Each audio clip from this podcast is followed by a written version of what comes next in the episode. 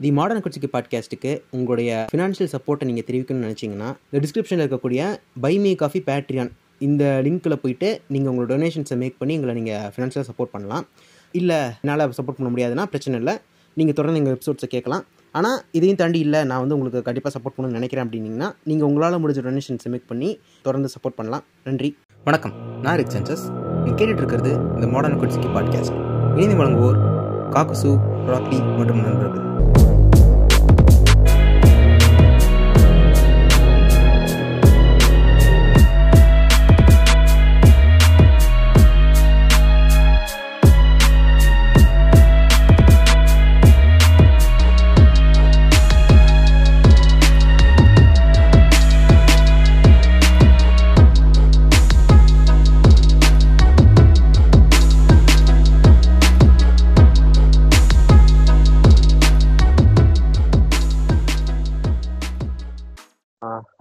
இன்னைக்கு நம்ம கூட நம்ம ராக்லி இணைஞ்சிருக்காரு. வணக்கம் ராக்லி வணக்கம் ரெக்ஸான்சஸ் நம்ம அப்புறம் நம்ம காக்குசு இணைஞ்சிருக்காரு. வணக்கம் காக்குசு வணக்கம் வணக்கம் ரெக்ஸன்சஸ் வணக்கம். அப்புறம் நம்மளோட கெஸ்ட் ஒருத்தங்க. ஏற்கனவே நம்ம பாட்காஸ்ட்ல நீட் எபிசோட்ல பேசினவங்க தமிழ் கிருக்கி இணைஞ்சிருக்காங்க. வணக்கம் தமிழ் கிருக்கி வணக்கம் ரிக் சான்சஸ் சரி இப்ப இன்னைக்கு என்ன எபிசோட் பேச போறோம்னா இன்னைக்கு எதை பத்தி பேச போறோம்னா தமிழ் சீரியல் எல்லாம் மொத்தமா சீரியல்ஸ்னே வச்சுக்கலாம். அந்த சீரியல்ஸ் பத்தி தான் இன்னைக்கு ஒரு அலசல். ஏன்னா நிறைய பேர் இதை ரெக்வஸ்ட் பண்ணி கேட்டுட்டே இருந்தாங்க. அந்த சீரியல்ஸ் இது பண்ணுங்க பேசுங்க பேசுங்கன்ட்டு. இது இப்போ ஒன்றும் இல்லை. ஸ்டார்டிங்ல நம்ம ஒரு நாலு எபிசோட் பண்ண டைம்ல இருந்தே சீரியல்ஸ் ரோஸ்ட் வேணும். சீரியல்ஸ் வேணும் சீரியல்ஸ் சொன்னாங்க எனக்கு அதை பத்தி பெருசா ஒரு ஐடியா இல்லை. பண்ணணும்னே தோணல. இது சீரியல்ஸ் இதுக்கு சீரியல்ஸ் வந்து அதான் அந்த யூடியூப்லயே போட்டு ட்ரோல் பண்றானுங்கல்ல. எதுக்கு நம்ம பண்ணிட்டுன்னு தான் அந்த ஐடியா விட்டாச்சு. அதுக்கப்புறமா தான் கொஞ்சம் இது பண்ணி பார்க்கும்போது தான் இவனுங்க இந்த கலாச்சார காவல் அடிக்கும் போது இவனுங்களுமே அந்த குரூப்பை சேர்ந்தவனுங்க தாங்கிறது புரிய வந்துச்சு. இவனுங்க வந்துட்டு அவனுங்களை விட மச் டாக்ஸிக்கா வந்துட்டு டெய்லி சாயந்தரமானா இதை போட்டுட்டு கலாச்சாரம் இது பண்றது. Twenty four. ஹவர்ஸும் சீரியல்ஸ் தான். சாயந்தரம். மட்டும் போட்டா கூட பரவாயில்ல. நீங்க சன் ரீ டிவிய ரொம்ப தாக்குறீங்க போல இன்னைக்கு. கண்டிப்பா தாக்குவோம். எங்க வீட்ல ஃபுல்லா அதுதான் ஓடுது சன் டிவி. பத்து மணிக்கு ஆரம்பிக்கிறாங்க காலைல. இந்த சன் டிவில காலை வணக்கம்னு சொல்லிட்டு ஒரு இது ஆரம்பிப்பாங்க. அப்படியே ராசி பலன். முதல்ல ஏதோ சாமியெல்லாம் வந்துட்டு ஒரு ஒரு கோயிலோட மேட்டர் எல்லாம் காட்டிட்டு அப்படியே ராசி பலன்னு அதுக்கப்புறம் ஏதோ ஒரு செலிபிரிட்டி வருவாங்க. அது முடிஞ்ச வணக்கம் தமிழான்னு ஒரு கிரிஞ்சு அந்த கிரிஞ்சு ஒன்ன போடுவானுங்க. ஒரு அரை மணி நேரம் போட்டு அறுத்துக்கிட்டு இருப்பானுங்க. அதுக்கப்புறம் ஸ்டார்ட். பண்றதுதான். நான் ஸ்டாப்பா போவோம். இடையில ஒரு நியூஸ் அப்புறம் ஒரு ரெண்டு மணி நேரம் படம். அதுக்கப்புறம் அகைன் திருப்பி ஒரு லூப் மாதிரி அவங்க வாழ்க்கை. சன் டிவி வாழ்க்கைன்னா அப்படிதான் இருக்கும். இதுல. என்னன்னா விஜய் டிவி ஒண்ணு பண்ணானா இவனும் ஒண்ணு பண்ணணும்ன்றதுக்காண்டி போட்டி வேற நடக்குது. அவன் வந்து அர்ஜுன் சார்னு ஆரம்பிச்சானா இவன் ஒரு அர்ஜுன் சார். இப்படிதான் போயிட்டு இருக்கு சன் டிவில. அங்க ஒரு சின்னையா இங்க ஒரு சின்னையா? அங்க ஒரு மகா சங்கமம் இங்க ஒரு மகா சங்கமம் ட்ரைஃபோல்டு எங்க ஜீ தமிழ் போட்டி போட்டு பேசிட்டு இருக்கீங்க? என்னங்க ஜீ தமிழம் வந்து நீங்க என்ன விட்டுட்டீங்க நீங்க? இப்ப சீரியல்ஸ்க்கு நம்ம எப்படி இன்ட்ரடியூஸ் ஆனோம்? ஆஹ் வாழ்க்கையில சீரியல்ஸ் எப்படி உள்ள வந்துச்சு அப்படின்ட்டு எல்லாரும் பேசிடுவோம் அதுக்கப்புறம் அப்படியே நீங்க நீங்க ஆசைப்பட்ட மாதிரி எல்லாத்தையும் வச்சு வச்சு அடிக்கலாம். ஃபர்ஸ்ட் ராக்கி நீங்க சொல்லுங்க. நான் ஃபர்ஸ்ட் ஃபர்ஸ்ட் சின்ன வயசுல மெட்டி ஒலி அதுக்கப்புறம் சித்தி அப்புறம். கோலங்கள். இது மூணு சீரியல் தான் எனக்கு ரொம்ப ரொம்ப பிடிச்ச சீரியல் அதாவது. ஆமா பாருங்க நீங்க. சித்தி டூ வேற போயிட்டு இருக்கு இதுல என்னன்னா நான் வீட்டுல வந்து அடம் பிடிப்பேன். இந்த மாதிரி வந்து நான் கோலங்கச்சி மெட்டுவெளி போட்டாதான் நான் வந்து சாப்பிடுவேன். கோலங்கள் முடிக்கிறப்பதான் நான் தூங்குவேன். அப்படின்னு சொல்லிட்டு நான் வந்து ரொம்ப கிரிஞ்சு பண்ணுவேன். எங்க வீட்டுல அவ்வளவா பார்க்க மாட்டாங்கன்னீங்களா அதுக்கப்புறம் நான் பாக்குறத ஆரம்பிச்சு எங்க அம்மா பார்க்க ஆரம்பிச்சாங்க. எங்க அப்பா இது பக்கம் சுத்தமா இன்வால்வ் இல்லைன்னு வைங்க. இதுதான் வந்து நான் வந்து ஒரு சன் டிவி குடும்பத்துல நானும் ஒரு பிள்ளையா வாழ்ந்துகிட்டு இருந்த காலகட்டம். நம்ம ராக்லி ஐயா சொன்னப்பதான் எனக்கு ஒன்று ஞாபகம் வருது. நான் நினைக்கிறேன் நைன்டி நைன் ஒரு நைன்டி டூ தௌசண்ட்ல வந்து எங்க வீட்ல வந்து டிவி இல்லை அப்போ. ஆஹ் எங்க பாட்டி வீட்டில் தான் இருந்தேன். எங்க பாட்டி வீடு கிரவுண்ட் ஃப்ளோர்ல இருக்கும். நாங்க ஃபர்ஸ்ட் ஃப்ளோர்ல இருந்தோம். அப்போ என்ன எனக்கு ஒரே ஒரு கண்டிஷன்னா சித்தி சீரியல்ல வந்து அந்த பாட்டு ஒன்று வரும். கண்ணின் மணி கண்ணின் மணி. அந்த பாட்டு வந்து முடியிற வரைக்கும் தான் எனக்கு டைம் அந்த பாட்டு முடிஞ்சிருச்சுன்னா நான் போய் தூக்க போயிடணும் அதுதான் எங்க அம்மா வச்ச டெட்லைன் எனக்கு. ஒரு எல்கேஜி யூகேஜி வரைக்கும்.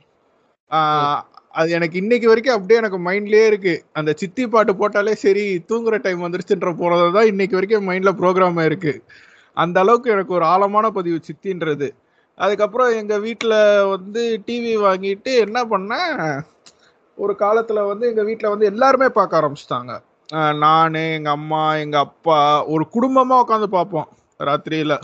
அந்த மாதிரி ஓடிக்கிட்டு இருந்துச்சு. பார்த்த உடனே தான் எனக்கு வந்து அப்படியே டிரான்சிஷன் ஆனா வந்து கோலங்கள் மெட்டி ஒலி இவர் சொல்ற மாதிரி போக போக போக போக ஒரு அந்த சீரியல் பீரியட்லாம் வந்துச்சு. விஜய் டிவில அப்பெல்லாம் ஒன்றும் சீரியல்லாம் போட மாட்டானுங்க. இப்பதானே இப்படி போட்டு தாலி இருக்கிறானுங்க விஜய் டிவில டப்புடு மூவிஸ் தான் போட்டுட்டு இருப்பானுங்க இல்லையா? ஹாலிவுட் படம் தான் போடுவானுங்க. ஏங்க அவனோட ப்ரோக்ராம் நல்லா இருந்துச்சுங்க. அப்படிதாங்க எங்க. அம்மாவெல்லாம் அவனுங்க இழுத்ததே உள்ள. அப்படியே இப்ப இழுக்கிறான் ஆனா இப்ப கிரிஞ்சு பண்ணி இழுக்கிறான் அதான் டிஃபரன்ஸுங்க இப்போ உட்காந்து பாக்குறாங்களே. அதுதானே எனக்கு மனசெல்லாம் கஷ்டமா இருக்கு. எங்க வீட்ல வந்து பாத்தீங்கன்னா நான் சின்ன வயசுல சைல்ட்ஹுட்ல ஃபுல்லா டிஷ் டிவி அந்த கலைஞர் டிவி மட்டும் வரும். எங்களோட டிவில சோ அதனால எனக்கு மோஸ்ட்லி சீரியல்ஸோ கார்ட்டூன்ஸோ எதுவுமே எனக்கு ஞாபகம் இல்லை. என் சைல்ட்ஹுட்டே எனக்கு ஞாபகம் இல்ல. அப்படி இருக்கையில செவன்த் ஸ்டாண்டர்ட் படிக்கையில மகாபாரதம் முடிச்சு தெரியுமா? விஜய் டிவில செகண்ட் டைம் தேர்ட் டைம் அப்படிலாம் போட்டு இது பண்ணிட்டு. இருந்தாங்க. அப்போ இப்போ கேர்ள்ஸ் ஸ்கூல்ல பேசி போலையா சீரியல்ஸ் பத்தி அவங்க பேசல திரௌபதி வந்து எனக்கு கொஞ்சம் லாங் ஹேர் இருக்கும். ஸோ. திரௌபதி கேரக்டர் வந்து ஒன்ன மாதிரியே இருக்கு. அஹ் அப்படியே அவ ஒன்ன மாதிரியே லாங் ஹேர் வச்சிருக்கா. திரௌபதி அஹ் இல்ல இல்ல இல்ல இல்ல. மகாபாரதத்துல திரௌபதி. அவ பூஜா அவ பேரு. ஓகேவா மோகன்ஜியை இந்த எபிசோட்லயும் உங்களுக்கு இழுக்கலன்னா தூக்கம் வர மாட்டேங்குதுல்ல இருக்கு இல்லங்க திரௌபதினோடனே. நீங்க அவரே சொல்லிருங்க ஐயப்பன்ட்ட அடி வாங்கிட்டு திரியறாரு நீங்க வேற. அப்படி சொன்னாங்க திரௌபதி மாதிரி இருக்கு அப்படின்னு சொல்லிட்டு இந்த மாதிரி கதை கதையா? நேத்து எபிசோட் என்னாச்சு? அடுத்த எபிசோட் என்னாச்சுன்னு அவங்க பேசுவாங்க. காலையில வந்துட்டு கிளாஸ்ல ஒரு ஹாஃப் அன் ஹவர் கிடைக்குதுன்னா போதும். பேச ஆரம்பிச்சிடுறது. ஓகேவா. அப்புறம் அதுல நிறைய பாட்டு இருக்கும். மகாபாரத் அகிலம் போற்றும் பாரதம். அதெல்லாம் வந்து பாடுவாளுங்க கிடந்துட்டு. சோ எனக்கும் அதுல இன்ட்ரெஸ்ட் ஆகி தான் மகாபாரதம் பார்க்க ஸ்டார்ட் பண்ணேன். அப்படிதான் எனக்கு விஜய் டிவியே இன்ட்ரோ இன்ட்ரோடியூஸ் ஆனது. ஓகே மகாபாரதம் பார்க்க ஆரம்பிச்சா அதுக்கப்புறம் படிப்படியா எங்க வீட்ல வந்து கொஞ்சம் கேபிள் எல்லாம் வச்சு எங்க அம்மா கொஞ்சம் சீரியல் பார்க்கல நானும் பார்த்து அப்படிதான் நான் சீரியல்ஸ் பார்க்க ஆரம்பிச்சேன். இப்போ வந்து பகுதி நேரம் முழு நேரம்னு இல்லாம ஒரு நான் ஸ்டாப்பா டுவெண்ட்டி ஃபோர் பார் செவனும் எங்க வீட்ல டிவி ஓடிக்கிட்டே இருக்கு. என்னே தெரியல. அதுவும் இந்த சன். டிவி கருமும் அது போய் தொலையவே மாட்டேங்குது. சன் டிவினுக்கு சன் பதிலா TV கலாநிதி மாறன் இருந்துகிட்டு சீரியல் டிவின்னு மாத்திடுறான். வேற என்னங்க பண்றது? எனக்கு இருக்க வெறி அதெல்லாம் அந்த டிவியை உடைச்சிடலான் இருக்கு பட் என்ன எல்இடி டிவியா போயிருச்சு வேற. வீட்ல சோறும் போட மாட்டாங்க. நீங்களாச்சும். உடைச்சிருவீங்கன்னு மிரட்டுறீங்க. நான்லாம் அந்த வாங்கின புதுசுல தண்ணி ஊத்துனா டிவில வந்து ஓடுமான்னு நான் தண்ணி ஊத்தி பார்த்திருக்கேன். கிட்டத்தட்ட ஒரு நான் எல்கேஜியோ யூகேஜி படிக்கிறப்போ தண்ணி ஊத்திட்டு எங்க வீட்ல எல்லாம் ஓட ஓட விட்டு அடிச்சானுங்க என்னெல்லாம். இப்போ வீட்ல காக்கு சொன்னா தண்ணி ஊத்துனீங்கன்ட்டு நான் என்ன பண்ணுவேன் ரிமோட் வேலை செய்யாது. அத போட்டு கையில அடிக்கிறது தரையில அடிக்கிறதுன்னு எல்லாமே ட்ரை பண்ணிட்டு அப்புறம் என்ன பண்ணுவேன் டிவி கிட்ட போய் பட்டன் இருக்கும் பாத்தீங்களா அந்த பட்டன். அழுத்திக்கிட்டே இருப்பேன். ஒரு வாட்டி என்ன பட என் நகம் பெருசா இருந்துச்சுன்னு சொல்லிட்டு பட்டன் அப்படியே உள்ள போயிடுச்சு. அப்பா போட்டு அடி வெளுத்துட்டாரு. என்ன டிவியை உடச்சிட்டா? அவன் பாரு எத்தனை தடவை டிவி பார்த்துக்கிட்டே இருப்பான்னு சொல்லிட்டு ஓட ஓட அடிக்கிறாங்க. அதுக்கப்புறம் வந்து டிவி மெக்கானிக்க கூப்பிட்டு வந்தா அவன் ரொம்ப சிம்பிளாங்க வீட்ல இந்த சேஃப்டி பின் இருக்கும் பாத்தீங்களா? சேஃப்டி ஆமா. பின் அதை ஓபன் பண்ணி அவரு உள்ள விட்டு வெளியே எடுத்துட்டாங்க. அதுக்கு ஐம்பது ரூபா வாங்கிட்டு போயிருப்பானே. ஆமாங்க வாங்கிட்டு போயிட்டாங்க? ராக்லி சொன்ன மாதிரி அந்த டிவி பட்டன் என்னதான் இருக்கும்னு தெரியாது. அந்த ரிமோட் ஒர்க் ஆகலன்னு டிவி பட்டன் நம்பிக்கிட்டா செத்தேன். அந்த TV button நம்பிட்டாலே so you choose and death அப்படிங்கிற மாதிரி தூக்கி போட்டு மிதிக்க ஆரம்பிச்சிருவாங்க. அதுக்கு என்னதான் விஷயம் தெரியாது. அது அதுக்கு தானே கொடுத்துருக்காங்க அது அப்படின்னு கேட்டா ஒத்துக்கவே மாட்டாங்க. எதுக்கா ரிமோட் போட்டு எதுக்கா அமுத்துன? அப்படின்னு சொல்லி தூக்கி போட்டு பிடிப்பாங்க எனக்கு வந்து சின்ன வயசுல வந்துட்டு நான் சீரியல் இன்ட்ரடியூஸ் ஆனது வந்துட்டு அப்போ இது பார்ப்பாங்க. சீரியல்ஸ் பார்ப்பாங்க வழக்கம் போல. டிவி இருந்துச்சு வீட்ல. சோ அதனால இந்த நீங்க சொன்ன மாதிரி இந்த மெட்டி ஒலி இந்த சித்தி அப்புறம் காவி அஞ்சலி இன்னொரு சீரியல் ஓடும். அது எனக்கு ஞாபகம் இருக்கு. அதெல்லாம் பார்ப்பாங்க. ஆஹ் இன்னொன்னு என்னன்னா இப்ப நீங்க சீரியல் பார்த்தது ஞாபகம் இருக்கா? நான் பெருசா பார்த்தது இல்ல ஏன்னா எங்க வீட்ல அம்மா பார்ப்பாங்க. அப்பா வந்து அப்போ பார்ப்பாங்க. அதுக்கப்புறம் பார்க்க கூடாது அப்படின்லாம் சொல்லிட்டாங்க. அப்புறம் நான் பார்க்க மாட்டேன். அது போக. சின்ன வயசுல பார்த்துட்டு இருக்கும்போதே என்ன பண்ணுவாங்கன்னா ஹோம்ஒர்க் முடிக்கலன்னா நீ திரும்பி உட்காந்து ஹோம்ஒர்க் பண்ணு. ஏன்னா வீடு சின்ன வீடு. டிவி இப்படி ஓடிட்டு இருக்கும் டிவி டிவி அவங்க தான் பார்க்கணும். என்ன வந்து திரும்பி உட்காந்து ஹோம்ஒர்க் முடிச்சு திரும்பிக்கலாம் அப்படிம்பாங்க. பட் நான் திரும்பி உட்காந்து ஹோம்ஒர்க் பண்ணாம அந்த டிவில என்ன பேசுறாங்க அதை கவனிச்சுட்டு இருப்பேன். நீங்க என்னால அந்த பாட்டுலாம் கூட. ஆமா நீங்க எதனால இப்ப இங்க இந்த பாட்டுலாம் சொன்னீங்க பாத்தீங்களா? அந்த பாட்டுலாம் கூட எனக்கு பார்த்த ஞாபகம் இல்ல. பாட்காஸ்ட் மாதிரி கேட்ட ஞாபகம் தான் இருக்குது. கேட்டிருக்க வேணும் அப்படின்னு தோணிய தவிர எனக்கு இந்த தான் ஞாபகம் இருக்க நீங்க பாட்காஸ்ட் மாதிரி தான் என்ஜாய் பண்ணிருக்கீங்க அப்படிதானே? ஆமா. ஸ்டார்டிங் ஆரம்பிச்சிருக்கேன் அப்புறம் வளர்ந்ததுக்கு அப்புறமும் இந்த மகாபாரதம் எல்லாம் பாத்திருக்கேன் அப்பப்போ கொஞ்சம் கொஞ்சம் பாத்திருக்கேன் நிறைய பார்த்தது இல்ல பட் இந்த பார்த்த வரைக்குமே இந்த கிரிஞ்சு ஓவரோட ஆயிருச்சு. விஜய் டிவில இருக்கிற மகாபாரதம் சொல்றீங்க. நான் சன் டிவில வந்து ராமாயணம்னு ஒரு இது இருக்கும். அவன் வேற கொடூரமா ஒரு கிராபிக்ஸ் அதுல. செத்தீங்க வீக்கெண்ட்ல தான் போடுவாங்க. அதுவும் சண்டேவோ இல்ல சாட்டர்டே இந்த ரெண்டு நாள் தான் வரும். ஆஹ் சண்டே அப்பதான் வந்து காலை ஆமா பத்து மணிக்கு இந்த என்ன சொல்றது இந்த கல்யாண மாலை எல்லாம் முடிஞ்சதுக்கு அப்புறம் கரெக்டா அது வரும். அது பாக்குறதுக்கு அது ஒரு ஒன் ஹவர் இருக்கும். ஆனா என்ன சொல்றது அதோட கிராபிக்ஸ் எல்லாம் ரொம்ப மொக்கையா இருக்கும்.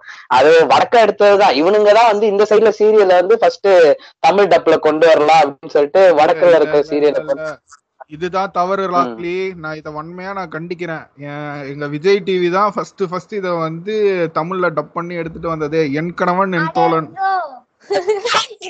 அவன் மகாபாரதத்தை எடுத்தான் தெரியுமா? Sun TV சகிக்கல. விஜய் டிவில கேரக்டர்ஸ்காண்டி தான் நாங்க பார்க்க ஆரம்பிச்சதே மகாபாரதம். பட் ஆனா இவன் எடுத்தான் பாருங்க ஒரு மகாபாரதம். இவனோட ஓன் கேரக்டர்ஸ் முப்பது நாற்பது வருஷமா பட சான்ஸ் இல்லாதவங்க எல்லாத்தையும் தூக்கி போட்டு எடுத்தானுங்க ஒரு மகாபாரதம். இந்த பாதியிலே டிராப் பண்ணிட்டானுங்களா என்னன்னு தெரியல. அந்த துச்சாதன் எல்லாம் பார்த்தா அப்படியே காரி துப்பலாம் போல இருக்கும். என்னங்கடா பண்றீங்க அப்படின்றப்ப அந்த அந்த இந்துக்கள் மனதை நீங்க புண்படுத்திட்டே. இருக்கீங்க. முதல்ல இருந்து நீங்க. மோஸ்ட்லி கேரக்டருக்காண்டி தான் பார்க்க ஆரம்பிச்சது. இவனை பார்த்தோட எதுக்குடா பாக்குறோன்ற மாதிரி டிராப் பண்ணிட்டாங்கன்னு நினைக்கிறேன் பாதியில. இல்ல எனக்கு எனக்கு சரியா. தெரியல. ஆமாங்க டிராப் ஆயிருச்சுங்க அது டிஆர்பி இல்லைன்னா சன் டிவி காரன் அப்படியே க்ளோஸ் பண்ணிடுவான்ல இழுத்து சாத்திட்டு போயிருவாங்க அவனுங்க. அந்த மாஸ்டர் செஃப் பண்ண மாதிரி. ஃபுல்லா அந்த இது என்னது? நகை செட்டுக்கு காசு கொடுத்ததுதான் மிச்சமா இருந்திருக்கும் அந்த இதுக்கு. எல்லாரும் சன் டிவியை பத்தியே சீரியல் பத்தி பேசிட்டு இருக்கோம். விஜய் டிவிலயுமே சீரியல் எல்லாம் வர்றப்போ கொஞ்சம் நல்லா தான் இருந்துச்சு பாரதி கண்ணம்மான்னு ஒண்ணு சொல்லுங்க. நம்ம ஃபேன்ஸ்ல ரொம்ப எக்ஸைட் ஆயிருவாங்க. நான் பெரிய பாரதி கண்ணம்மா கண்ணிங்க. நீங்க வேற. ஆஹ் சன் டிவில உதிரி பூக்கள்ல இருக்கு. அந்த அம்மாவை தான் இப்ப தூக்கி அங்க மாமியாரா போட்டு சௌந்தர்யாவா அது கலக்கிட்டு இருக்கு. இப்பதான் பார்த்து எங்க அம்மா கிட்ட காட்டிட்டு வரேன் அம்மா இங்க பாரு யாருன்னு தெரியுதா? கண்டுபிடி பார்க்கலாம் அப்படின்னு காட்டிட்டு வந்தேன். ஏங்க இது இதுல ஒண்ணு என்னன்னா. ஸ்கிரிப்ட் இல்லாம கூட எடுத்துருவானுங்க. மாமியார் எல்லாம் எடுக்க மாட்டானுங்க அது எப்படிங்க? மாமியார். மருமக மாமியார் மருமக சண்டை அந்த அந்த எப்ப நம்ம சீரியல்னு ஒண்ணு தமிழுக்கு இன்ட்ரடியூஸ் ஆச்சோ அன்னையில இருந்து இந்த நிமிஷம் வரைக்கும் அந்த கதையை எடுத்துக்கிட்டு தான் இருக்கானுங்க. இவனுங்களுக்கு அழுத்தே மாமியார் பாக்குறது ப்ளீஸ் ஹெல்ப் மீ அப்படிங்கிற தூக்கிட்டு போயிட்டு மாமியார் மருமலை வச்சு செஞ்சிடுறது. எங்க அந்த ஆட்டோக்கார தம்பி. ஏய் ஆனா பிகேல வந்து என்ன ஒரு டிஃபரன்ஸ்னா எல்லா இடத்துலயும் மாமியா மருமகள் வந்து சண்டை போடுறப்பல காட்டுவாங்க. இதுலதான் வந்து டிஃபரெண்டா ஃப்ரெண்ட் ஜோன்ல அப்படியே மாமியா வந்து மருமகளுக்காண்டி உருகுறாப்புல உசுர விடுறாப்புல கார்ல குதிக்கிறாப்புல இந்த மாதிரி எல்லாம் காட்டுறாங்க. சோ நம்ம அதை பாராட்ட வேண்டிய ஒரு விஷயம் இல்லையா? எல்லா சீரியலும் அப்படி பண்ணல நாங்க கொஞ்சம் அந்த ஒரு அந்த ஒரு பாயிண்ட் தான் வந்து மொத்தமா தாய் குலத்தையே அவன் தூக்கி போட்டு சாப்பிட்டான் வேற ஆமா அத வச்சுதான் ஸ்கோர் பண்ணிட்டு இருக்காங்க மேஜர்லி இப்போ எங்க அம்மாக்கும் வீட்ல எனக்கும் எங்க அப்பாவுக்கும் ஏதாவது சண்டை ஆயிடுச்சுன்னா நீ எனக்கு பிறந்த புள்ளையே இல்ல அப்படின்னு சொல்லிட்டு எங்க அம்மா வா ஜி ஜி டிஎன்ஏ டெஸ்ட் எடுக்க போலாம். அந்த சீரியலை பார்த்துட்டு. ஏங்க டிஎன்ஏ ஒண்ணு என்ன காஸ்ட். ஆகும் இல்ல சொல்றேன். அதை இன்ட்ரோடியூஸ் பண்ணிருக்கு தமிழ் குலத்துக்கே இன்ட்ரோடியூஸ் பண்ணிருக்கு பாரதிக்கணும் எவ்வளவு பெரிய சாதனை இது. ஏங்க அதான் இவனுங்க வந்து ஒரு கதைன்னு ஒண்ணு வச்சுக்கிட்டு இவனுங்க எடுத்தானுங்கன்னா பிரச்சனையே இல்லைங்க. பா எத்தனை நாள் வேணாலும் ஓட்டலாம். இவனுங்க எடுக்கிற கதையும் என்ன பீ மாதிரி தான் எடுத்து வச்சிருக்கானுங்க ஒரு ஒரு நாளும். சரி ஓட்டணுமேனு நீங்க நான் ஹாட் ஸ்டார்ல டெய்லி ஒரு கட்டத்துல வந்து எட்டு மணிக்கு எந்திரிச்சு பார்ப்பேங்க. கரெக்டா எட்டு மணிக்கு எட்டு மணிக்கு எப்படின்னா காலையில எட்டு எந்திரிச்சிங்கன்னா ஆஹ் எட்டு மணிக்கு எந்திரிக்கிறப்போ அந்த அன்னைக்கு ராத்திரி என்ன எபிசோட் வருமோ அப்போ அப்லோட் பண்ணியிருப்பான். ஜாலியா உட்காந்து பார்த்தா அஞ்சு நிமிஷத்துல ஒரு சீரியல் பார்த்து முடிச்சிருவான். அவ்வளவுதான் கதை. எட்டு மணிக்கு சீரியல் பாப்பீங்களா ஆமா. ரெக்கார்டிங் மட்டும் பத்து மணிக்கு வர மாட்டேங்கிறீங்க உங்க டெடிகேஷன் பார்த்து நான் வேந்து போறேன். இப்படிலாம் நீங்க என்ன பார்த்து குற்றம் சாட்டக்கூடாது. பாத்துக்கோங்க அது ஒரு காலம் அது சொல்லுங்க. மீம் ஒண்ணு இருந்துச்சு பாத்தீங்கன்னா ஒன்பது மணிக்கு வந்து ஸ்விட்ச போடுவோம் டிவில அப்போதான் ஃபர்ஸ்ட் சீன் வந்து போயிருக்கோம். ஒன்பது இருபத்தி ஒன்பதுக்கு தான் நான் இன்னொரு தடவை டிவி ஆன் பண்ணுவேன். ஏன்னா அப்போதான் செகண்ட் சீன் வந்து மூவ் ஆயிருக்கும் அப்படின்னு. அந்த அளவுக்கு வந்து ஆ சொல்றதுக்கு அவங்க சாப்பாடு எடுத்து வாயில வைக்கிறதுக்கு அவ்வளவு நேரம் ஆகும். என்னாச்சுன்னு மேல ஏறி வந்து ஓடி வந்து அந்த அம்மா கேக்குறதுக்கு ஒரு ஆஃப் அன் ஹவர் இதான் இன்றைய சீரியல்களுடைய நிலைமை. ஏங்க கண்டென்ட் வேணும்னா ஒரு பத்தாயிரம் ரூபா கொடுத்து ஒரு ஸ்டோரி ரைட்டர் கிட்ட இந்தாப்பா இன்னைக்கு எபிசோடு எழுதி கொடுனா எழுதி கொடுக்க போறாங்க அதுக்கு இவனால முடியல. ஈகோ பார்த்துக்கிட்டு இவன் நானே தான் கதை எழுதுவேன் நானே தான் டைரக்ட் பண்ணுவேன் எல்லாம் நானே தான் பண்ணுவேன்னு இழுத்து போட்டுக்கிறானுங்க. போட்டுக்கிட்டு- இப்ப எனக்கு ஒரு டவுட் இருக்கு. என்னங்கன்னா இப்ப எவ்வளவுதான் நீங்க யார்கிட்ட காசு கொடுத்து கதை எழுதினாலும் அவ்வளவு லாங்கா இவனுக்கு எடுக்கிற பீரியடுக்கு இவனுக்கு மூணு வருஷம் சில சீரியல் எல்லாம் ஓட்டுறானுங்க இல்லையா? ஆமாங்க. சோ அவ்வளவு லாங்கான கதை எழுத மூணு முடியுமா வருஷமா. சன் டிவில எல்லாம் வந்து சந்திரலேखाன்னு ஒரு சீரியலுங்க நான் ஸ்கூல் படிக்கிறப்ப ஆரம்பிச்சானுங்க மத்தியானம். இப்ப வந்து நான் காலேஜ் முடிச்சு நான் பிஜிக்கு ட்ரை பண்ணிக்கிட்டு இருக்கேன். இன்னைக்கு வரைக்கும் அந்த சீரியல் ஓடுதுங்க. சந்திரா கொஞ்சம் கலர் ஆயிட்டாங்க சேலை கட்டிட்டாங்க. அவ்வளவுதான் ஆனா இப்ப காத்து சோ நீங்க இவ்வளவு சொல்றீங்க இல்லையா பட் நீங்க அந்த சீரியல் பார்த்துட்டு சீரியல் ஏதாச்சும் ஒரு குழந்தை வச்சு வச்சுங்க அந்த குழந்தை அப்ப நைன் ஸ்டாண்டர்ட் படிக்கணும் அப்ப டென்த் ஸ்டாண்டர்ட் தான் மாதிரி இருக்கும். அந்த டைம்ல மட்டும் ஓடவே ஓடாது. அப்படியே இருக்கும். ஏங்க மூணு வருஷத்துக்கு வந்து முந்நூறு பரிகாரம் போதாதா? எதுக்கு ஸ்டோரிக்கு அவ்வளவு அலையணும்? சன் டிவி ஃபுல்லா பரிகாரம் தான் முந்நூறு பரிகாரத்தை நாங்க யோசிப்போங்க. எவ்வளவு வேணா யோசிப்போம். ஒரு ஒரு பரிகாரத்துல என்னென்னலாம் ஆட் பண்ணலாம்னா அப்படி ஒரு முந்நூறு அப்படின்னா ஒரு அஞ்சாறு வருஷம் ஓட்டலாம் இல்லையா? பரிகாரம் தான் எங்களோட எபிசோடுக்கான கருவே. ஆமா. நீங்க தமிழ் கிறுக்கி பரிகாரத்தை பத்தி சொல்றீங்க. இதுல மெயினா என்ன பண்ணுவாங்க? ஒண்ணு புருஷனுக்கு உடம்பு சரியில்லாம போயிடும் இல்லைன்னா வீட்டுல ஏதாவது ஒரு துயரமான விஷயம் நடந்துரும். ஸ்ட்ரைட்டா பொம்பளை பிள்ளை கையில வந்து தீச்சட்டியை கொடுத்து இந்தா நெருப்புல இறக்கி நட. அதுல நடக்கிறப்ப நீங்க உங்களுக்கு பேலஸ் பேரட் தெரியாதா? அப்படின்னா? அரண்மனை கிளி. ஐயோ இப்ப ரோஜா சீரியல். அரண்மனை கி- கிளியோடைய ஒரு ஜெராக்ஸ் காப்பியா சன் டிவி ஓ ஐயோ ரோஜா சீரியல்? எப்பா? கிரிஞ்சோட உச்சக்கட்டம் அதுதான். Arjun sir Arjun sir. சொந்த புருஷனா என்ன சார் போட்டு கூப்பிட்டே? டே அர்ஜுன் நாயே இங்க வாடா. அர்ஜுன் நாயே அங்க போடானா வந்துட்டு போக போறான் அவன் பாட்டுக்கு. அட அரண்மனை கிளியில அதாங்க பண்ணிருக்காங்க நாங்களும் இதான் பண்ணணும். என்ன? புரியலையா உங்களுக்கு? அரண்மனை கிளி தாங்க நாங்க எடுப்போம். அதை இன்னும் கொஞ்சம் எக்ஸ்ட்ரா போட்டு நாங்க எடுப்போம். நேத்து தான் அந்த எபிசோட் வந்துச்சு. உசுருக்கு போராடிட்டு இருக்கானா? டாக்டர் வந்து ட்ரீட்மெண்ட் கொடுத்துட்டு இருக்காங்களாம். வி. ஃப்ரம் மெடிசன் ஃபீல்டுல எனக்குலாம் அவ்வளவு எரிச்சலா வந்துச்சு அவ்வளவு உசுரை கொடுத்து காப்பாத்துற டாக்டர் முக்கியம் இல்லையா? கடவுள் தான் இதை காப்பாத்த போறாரு. இந்த பரிகாரத்துக்கு எந்த தடை வந்தாலும் நான் கண்டிப்பா அதை செஞ்சே முடிப்பேன். இதுக்கு வந்து ரெண்டு பேர் வந்து என்னை வந்து தடுக்குறாங்க அப்படின்னு ரோஜா வந்து டைலாக் சொல்றாங்க. அதை ப்ரோமோவா போடுறாங்க. இல்ல இது சீரியல்ல மட்டும் இல்ல. படத்துல இருந்து ரியல் லைஃப் வரைக்குமே இப்படிதான் நடந்துகிட்டு இருக்கு. நான் என்ன சொல்றேன்? படமாச்சும் வந்து நம்ம வந்து என்னைக்காச்சும் ஒரு நாள் அந்த இம்பாக்ட் வந்து அவ்வளவா இருக்காது. இவனுங்க சீரியல் வந்து கிராஸ் ரூட்ல போறானுங்க. நம்ம அண்ணாமலை சொல்ற மாதிரி கிராஸ் ரூட்ல போய் நம்ம வீட்ல இருக்கிற யாரெல்லாம் சீரியல் பாக்குறாங்களோ அவங்க மைண்டுக்குள்ள எல்லாம் போய் புகுத்துறானுங்க இந்த மாதிரி விஷயத்தெல்லாம். பரிகாரம் பண்றது சாமி சாமி கும்பிடுறத வந்து இவனுங்க ஓவரா எக்ஸாஜரேட் பண்ணி அப்படியே வந்து பிரெயின் வாஷ் பண்றானுங்களோன்னு எனக்கு மாசா எனக்கு ஒரு டவுட் இருக்கு ரொம்ப நாளா. பிரெயின் வாஷ் பண்றாங்க. உள்ள வச்சுக்கோங்க. பரிகாரம் பண்ற பொண்ணுதான் நல்ல சிறந்த குடும்ப தலைவி அப்படின்னு. இப்ப நம்ம அளவுக்கு யாருமே வந்து ப்ராக்ரெசிவா யோசிக்கிறது இல்லை இல்லையா? நம்மளுடைய. பேரண்ட்ஸ் அவங்க ஜெனரேஷன் அவங்க மேலும் மேலும் இந்த மாதிரியான சீரியல்ஸ் பார்த்துட்டு அதே ரெஃபரன்ஸா வேற நம்மகிட்ட சொல்றாங்க பாத்தீங்களா? அந்த சீரியல் அது பண்ணுனாங்க நம்மளும் அதை ட்ரை பண்ணுவோம் அப்படின்னு. ஓகேயா இந்த அளவுக்கு வந்து சீரியல்ஸோட இம்பாக்ட் ரொம்ப அதிகம். நமக்கு எப்படி சோசியல் மீடியால எவ்வளவு மீம்ஸ் இம்பாக்ட் வருதோ அதே போல நம்ம பேரண்ட்ஸுக்கு அவங்க பேரண்ட்ஸுக்கு அவங்க சர்க்கிளுக்கு கண்டிப்பா சீரியல்ஸ் தான் இம்பாக்ட் கொடுக்குது. இவனுங்க சீரியலை ஒழுங்கா எடுத்தாலே பாதி பேரண்டிங் வந்து ஒழுங்கா நடக்கும்னு நான் சொல்றேன். ஃபர்ஸ்ட் வந்து சன் டிவி காரனோ இல்ல விஜய் டிவி காரனோ இல்ல ஜி தமிழ் காரனோ ஏதாச்சும் ஒண்ணு பண்றான்னா அதே தான் வந்து அடுத்த ரெண்டு சேனல்ல பண்ணுவான். எவன் முதல்ல ஆரம்பிச்சு வைக்கிறானோ அதை பார்த்து அடுத்த வாரம் இன்னொருத்தன் பண்ணுவான் அதுக்கு அடுத்த வாரம் இன்னொருத்தன் பண்ணுவான். கதை தான் அப்படி ஒரே மாதிரி எழுதுறீங்கன்னா சீனு கூட அதே மாதிரி வைப்பானுங்க. நம்ம சவுத்துல எப்படி இருக்கானுங்கன்னா வடக்குல அதுக்கு மேல. வடக்குல வந்து ரொமான்ஸ் சீன்ஸ் தாங்க ஹைலைட்டு பாத்ரூம் டவலோட தான் அந்த ஹீரோ இருப்பாரு. அப்போதான் வந்து அந்த ஹீரோயினி நெத்தியில குங்குமம் வைக்க போவாங்க. என்ன ஒரு அழகான ஒரு சீன் பாருங்க. உங்களால உணர முடியுதா? உங்க மூணு பேரால யாராலையாவது? அது வந்து எனக்கு வந்து ஃபெட்டிஷா தோணுது. அவன் எனக்கு- டேரக்டரோட ஃபெட்டிஷா எனக்கு உணர்ந்து அந்த தொண்டையெல்லாம் அடைக்குது. நீங்க வேற சொல்லுங்க.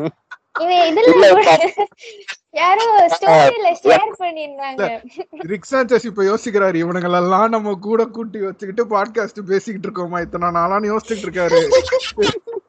அவங்க பொட்டு வைக்கிற சீன் சொன்னாங்கல்ல நான் ரீசெண்டா ஒரு சீன் பார்த்தேன். அது எப்படின்னா அதான் ஹீரோ வந்து பாத்ரூம்ல வந்து தலை சீவிட்டு இருப்பாரு. ஆஹ் அவர் சீவிட்டு இருக்கிறப்ப இந்த பொண்ணு வந்து அப்படியே வலிக்கி விழுந்துருங்க. சரிங்களா? இப்படி வலிக்கி விழுறப்போ கரெக்டா அந்த அம்மா பின்னாடி இருப்பாங்க. இந்த அம்மா கரெக்டா முன்னாடி போய் மாப்பிள்ளை முன்னாடி அந்த ஹீரோ முன்னாடி போய் அப்படி சிங்க் கிட்ட விழுறப்போ இவங்க ரெண்டு பேரும் அப்படியே கட்டி பிடிச்சுப்பாங்க. அந்த இடத்துல வந்து இவர் கையில கையில ஏதோ ரத்தம் வந்துரும். லைக் ஏதோ கட்டு விழுந்துரும். அந்த கட்டு பண்ணனால ரத்தம் வந்துரும். அது அப்படியே வந்து நெத்தியில தேய்க்கிற மாதிரி இருக்கும். அது எப்படி ஒரு கோயின்சிடென்ஸா வந்துச்சுன்னு எனக்கு தெரியல. தெலுங்கு சீரியல்ஸ் தெரியுமா? இது என்ன பெரிய பிரமாதம்? தெலுங்கு சீரியல்ஸ்ல நடக்கிற லாஜிக்கு அளவே இல்ல. நீங்க நம்ம ஏன் பாலிமர் இத பாக்கணும். தெலுங்கு சீரியல்ஸ் தான் முடியாது. சீரியல் சும்மாவே சொல்ல வேணாம். பிரசாதம் ஏ, ஒருத்தன் நெத்தி போட்டுல சுட்டுட்டானுங்க கண்ணு பிரசாதம் கொடுக்குறாங்க. பிரசாதம் கொடுத்தோடனே எந்திரிச்சு நடக்கிறான் அவன். கோயில்ல வந்து அந்த ஐயர் வந்து உடனே ஐயோ என்ன பண்றது? அவர்தான் பெரிய டாக்டர் ஆச்சு. பிரசாதம் கொடுங்க சரியாயிரும். பிரசாதத்தை கொடுக்குறாரு. ஊட்டுறாங்க. நம்ம. மடியில போட்டு. அவன் எந்திரிச்சிடுறான். நெத்தி போட்டுல கன் ஷாட் வாங்கினவன். மத்து வெதலாரா படத்துல வரல ஸ்கூப் பண்ணி வச்சிருப்பானுங்கல்ல? சின்ன வயசுல நம்ம பாத்துக்கும் போது சில சீரியல்ஸ் நல்லா இருந்திருக்கும். சோ இப்போ இப்ப இருக்கிற ஒரு சிலுமே நல்லா இல்லைன்னு தான் சொல்லலாம். ஒண்ணு கூட நல்லா இல்ல. எல்லாமே கிரிஞ்சா தானே இருக்கு. ஆமாங்க. அதுக்கு முக்கியமான. காரணம் என்னன்னு பாக்குறீங்க? உங்களோட சீரியல் இல்ல. இப்போ என்னன்னா இப்ப இருக்கிற சீரியல் எல்லாமே கிரிஞ்சா இருக்குன்றதுக்கு ரீசன் வந்து அந்த நம்ம இப்போ ஃபாலோவர் கூட ஒருத்தர் அனுப்பியிருப்பாரு. அந்த விஸ்வான்றவருடைய வீடியோ பாருங்க ப்ரோ அதுல கூட அவர் சொல்லியிருப்பாரு ஒரு ஐம்பதுனா ஐம்பது எபிசோடுக்கு எடுக்க வேண்டியதை நீ ஐநூறு எபிசோடுக்கு நீ ஓட்டுற. ஒரு எபிசோடு சீக்வல் டு கிட்டத்தட்ட ஒரு பத்து எபிசோடுக்கு இழுக்கலாம். அதாவது இன்னைக்கு ஒரு வாரம் ப்ரோமோ போடுறான்னா அந்த ஒரு வாரம் ஃபுல்லா அதுதான் நடக்கும். விஜய் டிவியை பொறுத்த வரைக்கும். அதுதான் பிரச்சனையே. கொடுமை என்னன்னா இதே ஷேர் சேட்ல யூடியூப்ல இன்னும் நிறைய ஆப்ஸ்ல இந்த இத முன்னாடியே ப்ரீ அப்லோட் பண்ணிடுறானுங்க? ஓகேவா? நைட்டு பன்னெண்டு மணிக்கு வந்து எங்க அம்மா தூங்காம என்ன பண்ணிட்டு இருக்காங்க அப்படின்னா ஷேர் சேட் ஆன் பண்ணி பாரதி கண்ணம்மால வந்து பேசிட்டு இருக்க. அந்த அம் அந்த புள்ள இருக்குல்ல குட்டி புள்ள அது கத்துது. சமையலம்மா சமையலம்மா நான் எந்திரிச்சிட்டேன் த மோஸ்ட் இரிட்டேட்டிங் கேரக்டர் அதுதான். என் வாழ்க்கையில அதுதான். இந்த ஷேர் சாட் சொல்றீங்க அதையும் தட்டி இப்ப இந்த யூடியூப்ல என்ன பண்ணிடுறானுங்கன்னா இவங்க இஷ்டத்துக்கு எடிட் பண்றது. தமிழில் எடிட் பண்றது. எடிட் பண்ணி பாரதி கம்மாவன் கண்ணம்மாவின் பாவமான நிலை. பாருங்க ஃப்ரெண்ட்ஸ் அப்படின்ட்டு செத்து கிடக்குற மாதிரி எடிட் பண்ணி எல்லாம் போட்டு அதுல வியூஸ் பாக்குறானுங்க. உள்ள இவனுங்க வேற நினைச்சு பேசுற கருமத்தை பேசுறது. இந்த மாதிரி இவனுங்க சைடுல இவனுங்க பிழைக்க ஆரம்பிச்சிட்டானுங்க. அவங்க சொன்ன மாதிரி எங்க வீட்ல எங்க அம்மா வந்து முன்னாடியே கதையெல்லாம் படிச்சிடுறாங்கங்க யூடியூப்ல. உட்காந்து எவனோ. உட்காந்து கதையெல்லாம் எழுதி வச்சிருக்கானா என்ன வீடியோ பாக்குறாங்கன்னே தெரியல ஜாலியா எங்க அம்மா போறானுங்க இல்லையா உட்காந்து. யூடியூப்ல? ஆமாங்க. அதெல்லாம் பார்த்துட்டு எங்க அம்மா பாரு இதுதான் நடக்க போகுது இதுதான் நடக்க போகுது என்கிட்ட கதை சொல்லு. அப்புறம் ஏமா உட்காந்து பாக்குறேன்னா நான் கதை தானே படிச்சேன். அவன் சொன்னதை தானே கேட்டேன். நான் இன்னும் சீரியல் பார்க்கலன்னு உட்காந்து இன்னொரு வாட்டி பார்ப்பாங்க ஆமா அப்படியே பெரிய ஸ்கிரீன் பிளே புடுங்கி தள்ளிடுவானுங்க அதை உட்காந்து பாக்குறதுக்கு நமக்கு தெரியுது. அவங்க கேட்டா என்ன சொல்றாங்க? நான் பாட்டுக்கு ஏதோ உட்காந்து பாக்குறேன்ப்பா பெருசாலாம் நீ பாக்குறப்ப நான் ஏதாச்சும் கேக்குறேனான்றாங்க நம்ம என்ன சொல்றத சொல்லுங்க. விஜய் டிவி எனக்கு சொன்னா இதெல்லாம் நல்லாதான் இருந்துச்சு. கனாக்காலம் காலங்கள் அதுக்கப்புறம் வந்து கல்லூரி காலங்கள்னு எதோ மாத்தினானுங்க. ஒரு காலத்துல வந்து எங்க நீங்க ஆமா, சின்ன பசங்களுக்கு ஸ்கூல் போறது. மாயா மச்சிந்திரா எல்லாம் என்ன அல்டிமேட்டு மாயா மச்சிந்திரா அதுக்கப்புறம் அது பேர் என்ன? அந்த பென்சில் சகலக்க பூம் பூம் அதுக்கப்புறம் வந்து. தமிழ்லயே இன்னொரு சகலக்க பூம் பூம் மாதிரி ஒண்ணு வச்சிருந்தானுங்க. ஏங்க மர்மதேசம் என்ன ஆச்சுன்னா நான் இது நினைக்கிறேன் போன வருஷம் லாக்டவுன் நினைக்கிறேங்க. லிட்டரலா வந்து daily evening seven o'clock அடுத்தடுத்த எபிசோட் போட்டுட்டு இருந்தான். சூப்பரா ஓடிட்டு இருந்துச்சு உண்மையிலே. என்ன எழுதுறானுங்க கர்மம் பிடிச்சவனுங்க இப்பெல்லாம். அந்த அந்த காலத்திலே அவனுங்க அப்படி எழுதி வச்சிருக்கான் அந்த ஆளு நாகான்னு நினைக்கிறேன் அவர் எடுத்த ஒரு பேரு. அருமையா இருக்கு சீரியல் இவனுங்களும் எடுக்கிறானுங்களே இப்போ. The modern அக்கட்ஸ்கி podcast will continue after a short commercial break வணக்கம் வணக்கம் வணக்கம். வணக்கம் குங்குநாட்டு சொந்தங்களே. பொதுவாகவே பொதுவாவே நம்ம கல்யாணம் பண்ணாம கல்யாணம் பண்றதுக்கு பொண்ணு கிடைக்காம பூசணிக்காயை ஓல் போட்டு தான் வாழ்ந்துட்டு இருக்கோம் அப்படிங்கிற ஒரு கசப்பான உண்மை. ஆனா இதுலயுமே சில பிரச்சனைகள் நம்மளுக்கு வருது. ஆஹ் சில நேரங்கள்ல கனிஞ்ச பூசணிக்காய் கிடைக்கிறது இல்ல சில நேரத்துல கனிஞ்ச பூசணிக்காய் கிடைத்தாலும் அதை ஓல் போடும்போது சீக்கிரமா அழுகி போயிடுறதுனால நம்ம புது பூசணிக்காய்கள் தேண்டி போக வேண்டிய தேவை வருது.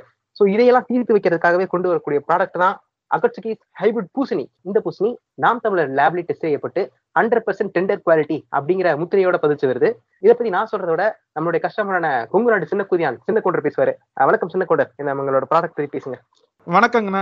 உங்க ப்ராடக்ட் யூஸ் பண்ணங்கன்னா ஒரு ஒரு வாரமா நானும் நம்ம பசங்கள்லாம் சேர்ந்து பூசணிக்கால அப்படியே ரவுண்டா ஓட்ட போட்டு நாலு பேரும் சேர்ந்து கேங் பேங் பண்ணாங்கன்னா பூசணி வந்து அப்படியே இன்னும் வலிமை குறையாம பூசணியோட வலு குறையாம நாங்க நாலு பேர் சேர்ந்து கேங் பேங் பண்றோங்கன்னா அவ்வளோ அருமையா இருக்குங்கண்ணா. பழைய பூசணிக்காயெல்லாம் நம்ம தோட்டத்துல இருந்து பறிச்சுட்டு போனோம்னு வைங்களேன்.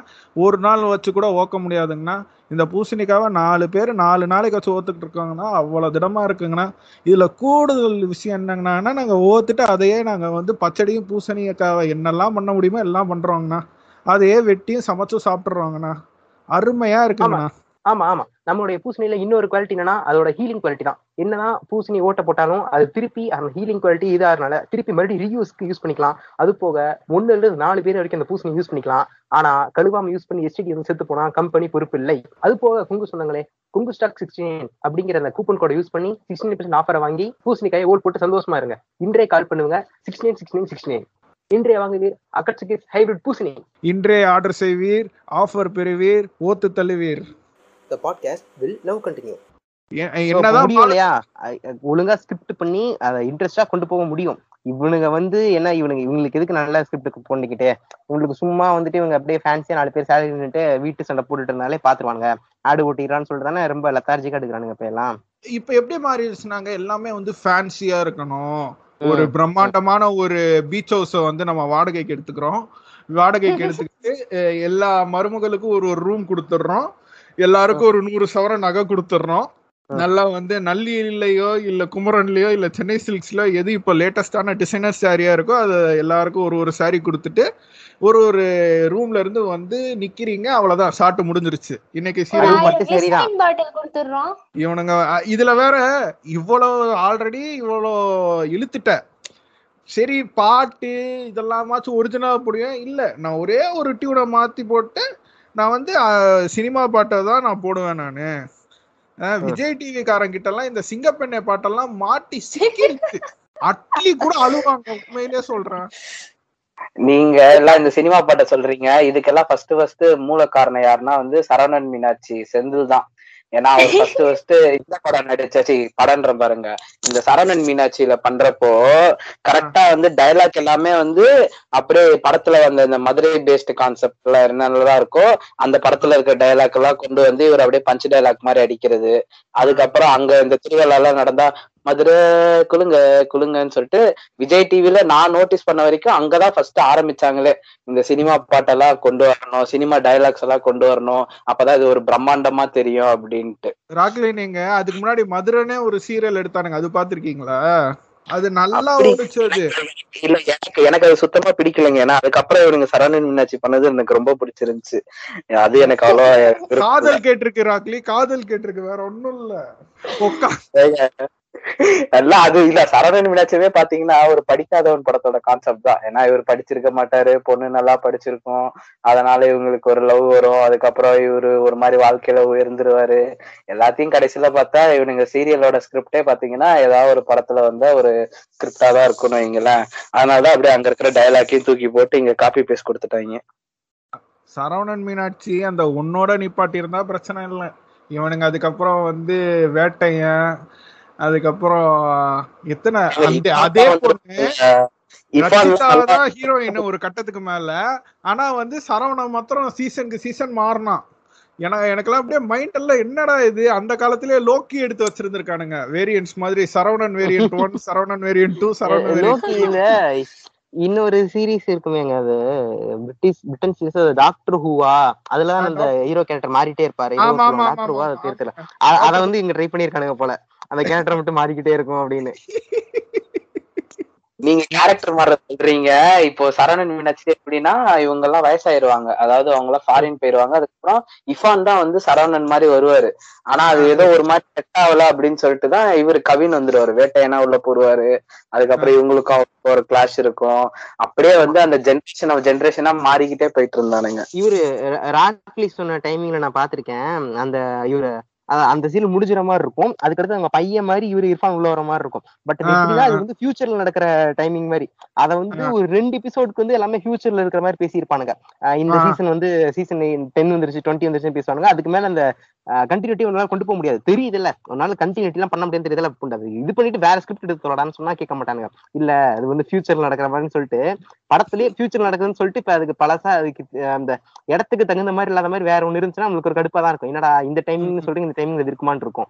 எனக்கு சீரியல் எதுக்கு இந்த மயிரெல்லாம் கொண்டு வராங்கிறேன் இல்ல அப்ப வந்து விஜய் டிவி கிட்ட வந்து டிஸ்னின்னு ஒருத்தன் இல்லைங்க காசு இறக்குறதுக்கு. இவிபி மாதிரி ஒரு பெரிய ஏரியாவை வந்து இவனுங்க வாடகைக்கு எடுத்து ஷூட்டிங் எல்லாம் பண்ண முடியாது அந்த அந்த காலத்துல எல்லாம் இவனுங்கனால முடிஞ்சதெல்லாம் இந்த நுங்கம்பாக்கம் ஏரியாக்குள்ளேயோ சென்னைக்குள்ளேயோ எங்கேயோ ஒரு இடத்துல ஷூட்டிங்கை வச்சுட்டு எடுத்து தான் போக முடியும். அவ்வளவுதான். இப்ப பாத்தீங்கன்னா அப்படி இல்லையே டிஸ்னிக்காரன் காசு இறக்குறாங்க. இவன் வாங்குனதுல இருந்து சோ அதனால அவனுங்களுக்கு பிரச்சனையே இல்லை. இப்ப நீங்க எடுக்க சொன்னா நான் தாராளமா எடுப்பான். ஃபியூச்சரிஸ்டிக்கா என்ன? பாக்குறதுக்கு தான் கிரிஞ்சா இருக்குமே ஒழிய இல்ல மத்தபடி எடுத்துருவானுங்க. ஃபியூச்சரிஸ்டிக்ல வந்துட்டு அந்த ரோபோட் வந்து குங்குமம் வைக்குமா? அந்த ஆமா. இருக்குமா இவன்? மறுபடியும் அங்க பங்கு வாங்குறேன். இவன் முற்போக்கெல்லாம் எடுக்க. மாட்டான் ஃபியூச்சரா எடுக்கிறதுனா. ப்ராக்ரஸிவாலாம் நம்ம எடுத்துருவானுங்கன்னு ஒரு பர்சன்ட் கூட யோசிச்சிடவே கூடாது அந்த விஷயத்துல. விஜய் டிவிக்காவது டிஸ்னி இருக்கு. எங்கால் சன் டிவி பாருங்க. அவரே ராஜா அவரே ராணின்ற மாதிரி சன்னைக்கு சாப்பிட்டு வச்சிருக்காரு. அதுல எல்லாரும் பார்த்து. அண்ணாத்தை படத்தை டிவில போட்டாங்கன்னு வச்சுக்கோங்களேன் இந்த ஊர்ல பாட்டில வந்துச்சுன்னா அடேங்கப்பா ரஜினி சீரியல் நடிக்க ஆரம்பிச்சிட்டாரா சூப்பர் அப்படிங்குவாங்க. எங்க அந்த நீங்க ஒரு ரிவ்யூ பாத்தீங்கன்னா தெரியல ஒரு பாட்டி வந்து பேசியிருப்பாங்க.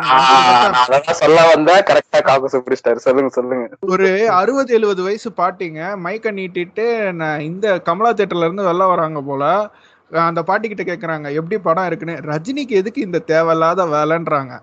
இவனுங்க சொல்ற ஃபேமிலி ஆடியன்ஸ் வாயில இருந்து வருது இது. எனக்கு. பாசமலர் பார்த்த மாதிரி இருந்துச்சு. என்ன ஒண்ணு? பாசமலர்ல வந்து ஃபைட் இல்ல இதுல ஃபைட் இருக்கு. அவ்வளவுதான். இதுக்கு ரஜினிக்கெல்லாம் ரொம்ப தேவையில்லாத வேலைன்னு அந்த பாட்டி கேஷுவலா ட்ரால் பண்ணிட்டு போறாங்க. ஏங்க அவருக்கு கீர்த்தி சுரேஷ் வந்ததே தேவையில்லாத வேலைங்க. கீர்த்தி சுரேஷ் அம்மாவோட நடிச்சிட்டாங்க. அப்புறம் இவங்களோடய நடிக்கிறாங்க. என்ன நினைச்சிட்டு இருக்காங்க? சிவா. வந்து ஃபர்ஸ்ட் வந்து கீர்த்தி சுரேஷ வந்து நயன்தாராவோட ரோலுக்கு தான் தலை கூப்பிட்டுருப்பான். கூப்பிட்டு பார்த்துருப்பான். செட் ஆயிருக்காது. ஏன்னா சரி பழைய மாதிரி தர்பார்ல பார்த்துட்டு இருப்பான் தர்பார்ல நயன்தாராவோடய சரி நயன்தாரா கூப்பிட்டு வா கீர்த்தி சுரேஷ தங்கச்சியா போடுன்னு போட்டிருப்பான். வேற ஒன்றும் இல்லை. அவனுக்கு தேவை அவங்க ரெண்டு பேரோட காம்போ சீன் சிவாக்கு. பட் நீங்க பாத்தீங்கன்னா தங்கச்சியா போட்டுமே அந்த இன்சஸ்ட் ரிலேஷன் கட்டினா பாத்துங்க அங்க நிக்கிறான் சிவா.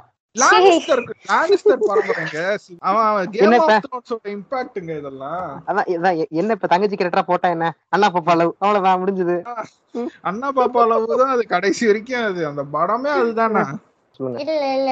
அவங்க எப்படி அது நம்ம ஜஸ்ட் ஒரு ஆடியன்ஸ் வியூல இருந்து பாக்கலையே ஏஜ் டிஃபரன்ஸ்ல இருந்து எல்லாமே நமக்கு தெரியுது. பாக்க நானும் அந்த படம் வர்றதுக்கு ரெண்டு நாளைக்கு முன்னாடி கேவலமா தான் இருக்குன்னு சொல்லிட்டேன்.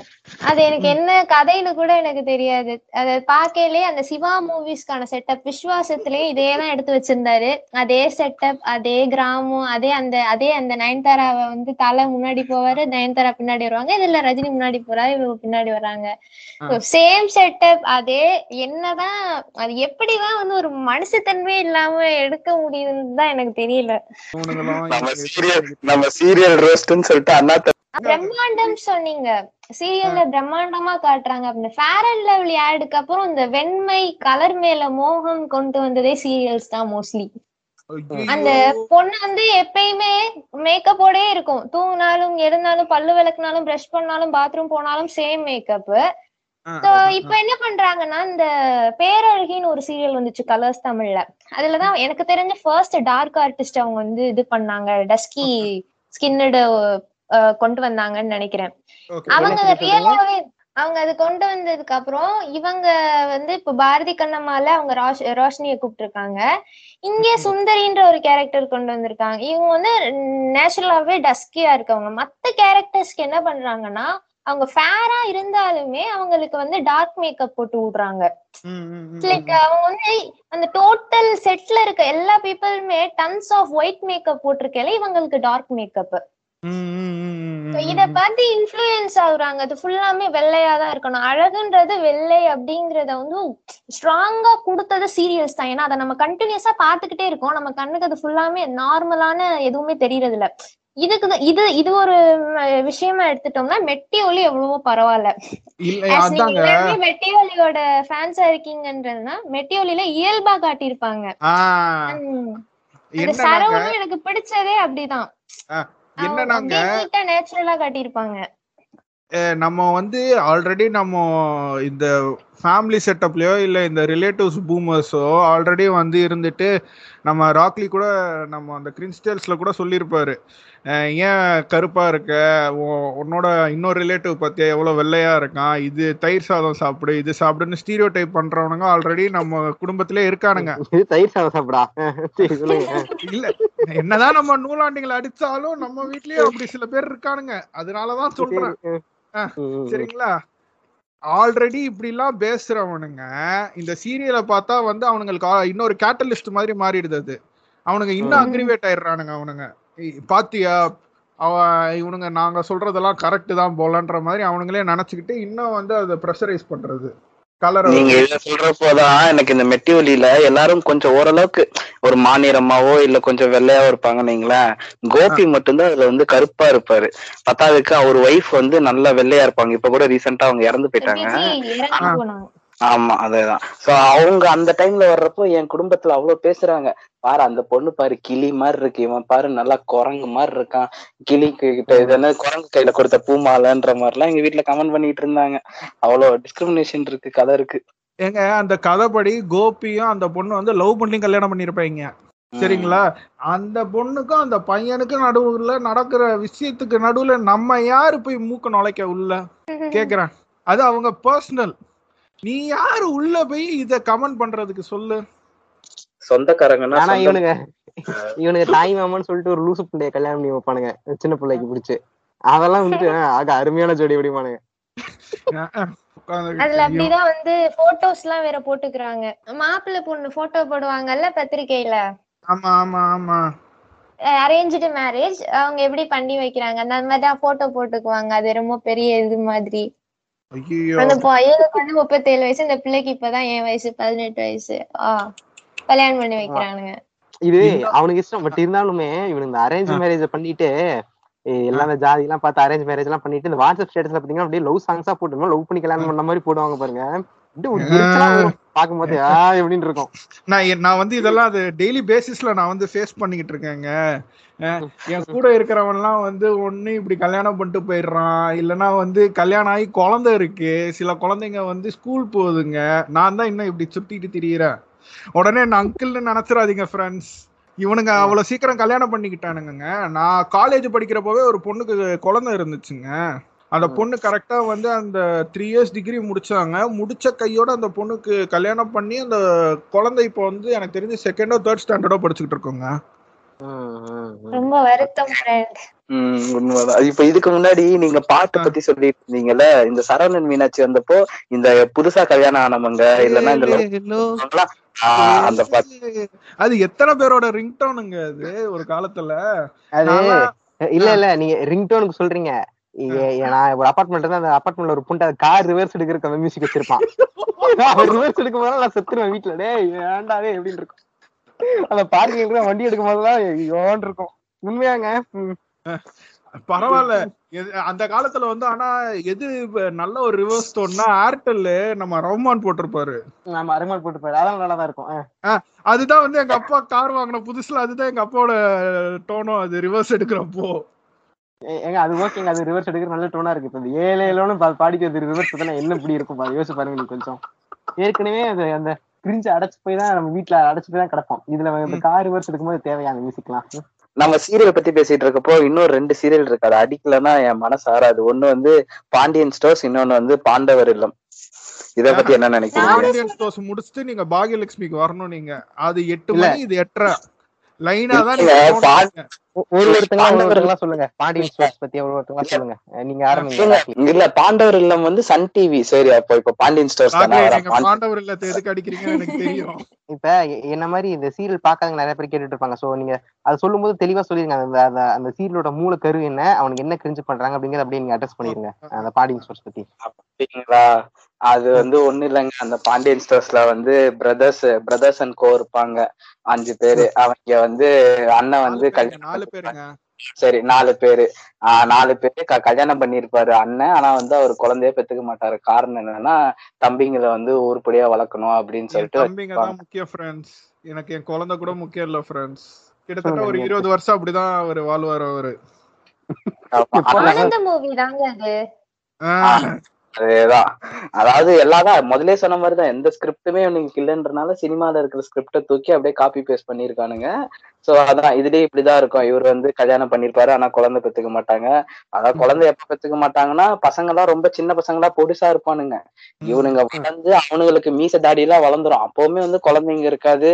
அந்த அம்மா வந்து எங்கா இருப்பாங்க.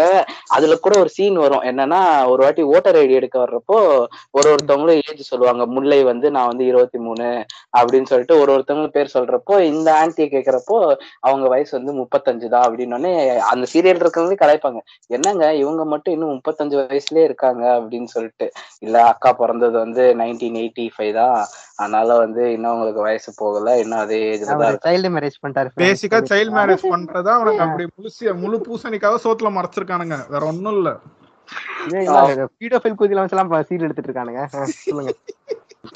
இப்போ இப்ப அந்த கதையில எப்படி போயிட்டு இருக்குன்னா அந்த இது அவங்களோட மதர் வந்து இறந்துருவாங்க. இறக்க மாட்டாங்க. அவங்க வந்து விக்ராந்தோட அம்மா ஆக்டர் விக்ராந்தோட அம்மா. அவங்க வந்து அப்படி சொல்லக்கூடாது. விஜயோட சித்தி. இப்படி சொன்னா எவ்வளவு கெஸ்டா இருக்கு? விஜய் விக்ராந்த் அவரே அந்த இதை யூஸ் பண்ணிக்கிறதில்ல. நீங்க இது பண்றீங்க? சொல்லுங்க. விஜயோட சித்தி அவங்க வந்து அவங்களோட கால் ஷீட் முடிக்கணும்னு இல்ல. ஏதோ ஸ்டோரி லைன் முடிக்கணும்னு சொல்லிட்டு அந்த அம்மா வந்து இப்ப மட்டை பண்ணிடுவாங்க. அவங்களும் இறந்துருவாங்க. அதுக்கப்புறம் கண்ணன் தான் வந்து இப்போ அவருடைய மாமா அதாவது அண்ணியோட அப்பா. அவங்க கூட போய் கடையில வந்து அவமானப்பட்டு வாழ்க்கையில மு- எப்படி எல்லாம் முன்னேறாரு அப்படின்ற மாதிரி எடுத்துட்டு வந்துட்டானுங்க. வேற ஒண்ணும் இல்ல. நீங்க என்னென்னமோ பேசுறீங்க. எனக்கு ஒண்ணும் புரியுது. இப்ப அதுல என்ன கிரிஞ்சு எல்லாம் அதை மட்டும் சொல்லுங்க.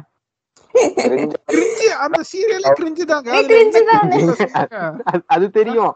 இப்ப நீங்க நீங்க என்ன கிரிஞ்சு அட்ரஸ் பண்ணிருக்கீங்க என்ன லவ் அது என்ன கிரிஞ்சு? அதை சொல்லுங்க. அதாவது எப்படின்னா நான் சொல்றேன் பாருங்களேன். அந்த ஃபர்ஸ்ட் பெரிய அண்ணன் வந்து ஆல்ரெடி நம்ம ராக்லி ஐயா சொன்ன மாதிரி ஆல்ரெடி கல்யாணம் பண்ணி இவங்க மூணு தம்பிங்களை பார்த்துக்கிட்டு இருப்பாங்கங்க. அடுத்தடுத்த இப்ப தம்பிங்களுக்கு எப்படி கல்யாணம் ஆறதுன்றதுதான் ஒரு ஒரு வருஷம் ஒரு ஒரு தம்பிக்கு கல்யாணம் ஆகுங்க. இதுதாங்க அவனுங்களோட டைம் லைனு ஒரு மூணு. வருஷமா சீரியல் ஓடுதுன்னா முத வருஷம் வந்து பெரிய தம்பிக்கு கல்யாணம் ஆறது ரெண்டாவது வருஷம் வந்து எப்படி ரெண்டாவது தம்பிக்கு கல்யாணம் ஆகுது மூணாவது வருஷம் எப்படி மூணாவது தம்பி கல்யாணம் ஆகுறதுன்னு தாங்க கதை. இவ்வளவுதாங்க அதனாலதான் வந்து இப்ப என்ன பண்ணிட்டானுங்க குழந்தைய உள்ள எடுத்துட்டானுங்க. எல்லா. முத தம்பிக்கு குழந்தை பிறந்துருச்சு. இப்போ ரெண்டாவது அதாவது பெரிய அண்ணனுக்கு வந்து இப்போ குழந்தை பிறந்துருச்சு. அடுத்து வந்து ரெண்டாவது தம்பிக்கு குழந்தை பிறக்குமா? அவங்களுக்கு ஃபர்ஸ்ட் நைட் நடக்குமான்றதுதான் இப்ப டைரக்டர் கொடுக்குற அடுத்த கியூ அதான் இந்த லூப்லயே தான் போயிட்டு இருக்கு ஃபர்ஸ்ட் வந்து. கல்யாணம் அதுக்கப்புறம் குழந்தை அப்புறம். குழந்தை ஸ்கூல்ல சேர்றது அப்புறம் அவங்க வந்து பெருசாகி கல்யாணம் பண்ணுவாங்களா? அப்படி. இருக்குமா இது வந்து எப்படின்னா நம்ம ஒரு பூமரோட ஃபெட்டிஷ் ஒரு ஆவரேஜ் தமிழ் பூமரோட ஃபெட்டிஷ் தான் இந்த சீரியல்னு வச்சுக்கோங்க கல்யாணம். மறந்துட்டீங்க. டுவெல்த் பாஸ் பண்ண அந்த கிரிஞ்ச சொல்லவே இல்ல நீங்க. ஐயோ அதெல்லாம் ரொம்ப மோசங்க. எப்படின்னா அந்த கதிர்ன்றவன் வந்து ரெண்டாவது தம்பிங்க. அந்த படத்துல படத்துலன்றான் பாருங்க அந்த சீரியல்ல. அந்த கதிரை வந்து அவங்க ஒய்ஃப் வந்து மோட்டிவேட் பண்ணி நீங்க வந்து எப்படியாச்சும் டுவெல்த் பாச்சும் பாஸ் ஆனோன்னு அந்த வீட்டுக்கே தெரியாம அவங்களெல்லாம் படிக்க வச்சு அவர் வந்து அந்த ஏரியாலே வந்து ஃபர்ஸ்ட் எடுத்துருவாரு. ஃபர்ஸ்ட் எடுத்ததுக்கு அப்புறம் வந்து நம்ம எப்பவும் போல ஏரியா ஃபர்ஸ்டா ஆமா. டிஸ்ட்ரிக்ட் சாரி சரி ஓ சரி சரி ஓகே அந்த டிஸ்ட்ரிக்ட் ஃபர்ஸ்ட் குன்றக்குடி டிஸ்ட்ரிக்ட்லயே அவர் தான் வந்து டாப் ரேங்க் எடுத்திருக்காரு. பாத்துக்கோங்க. கேக்குறதுக்கே கொஞ்சம் காமெடியா தான் இருக்குன்னு வச்சுக்கோங்களேன். என்ன பண்றது? இது பரவாயில்ல. டிவில இன்டர்வியூ எல்லாம் கூப்பிடுவாங்க டிஸ்ட்ரிக்ட் ஃபர்ஸ்ட் வச்சதுக்கு. நம்ம சன் டிவில எல்லாம் கேட்பானுங்க மைக் அண்டிட்டு நீங்க டுவெல்த் முடிச்சிட்டீங்க அடுத்து என்ன பண்ண போறீங்க ஃப்ரெண்ட் நான் டாக்டரை இந்த சமூகத்தையே நான் காப்பாத்த போறேன் ஃப்ரெண்ட்ஸ் நானு. ஐஏஎஸ் ஆக போறேன் ஃப்ரெண்ட் அடுத்து. அந்த மாதிரி ஒரு கிரிஞ்சு பண்ணுவானுங்க அந்த இடத்துல. கடைசியில பார்த்தா அவன் உட்காந்து பொட்டலம் போட்டுன்னு இருக்கான் பாண்டியன் ஸ்டோர்ல எதுக்கு அவன் That's 12th all, friends. அவன் அடுத்து சரி ஒரு காலேஜ் போய் ஒரு டிகிரி வாங்குறான்னா கூட பரவாயில்ல. எதுக்கு அப்புறம் அந்த சீனை வச்சீங்க டுவெல்த் முடிச்ச வரைக்கும்? ஒரு யூஸ்மே. இல்லல்ல. ஏன் பொட்டம் போடுறான் அவன் அவன் தாங்க கடை கடையை யாருங்க அப்புறம் பாத்துக்குவா சொல்லுங்க.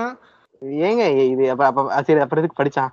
என்ன லூப் மாதிரி போயிட்டு இருக்கு தெரியுதா தெரியுதா? இதேதான் ஆடியன்ஸும் எக்ஸ்பீரியன்ஸ் பண்ணிக்கிட்டு இருக்கோம் நாங்களும் வாழ்க்கையில.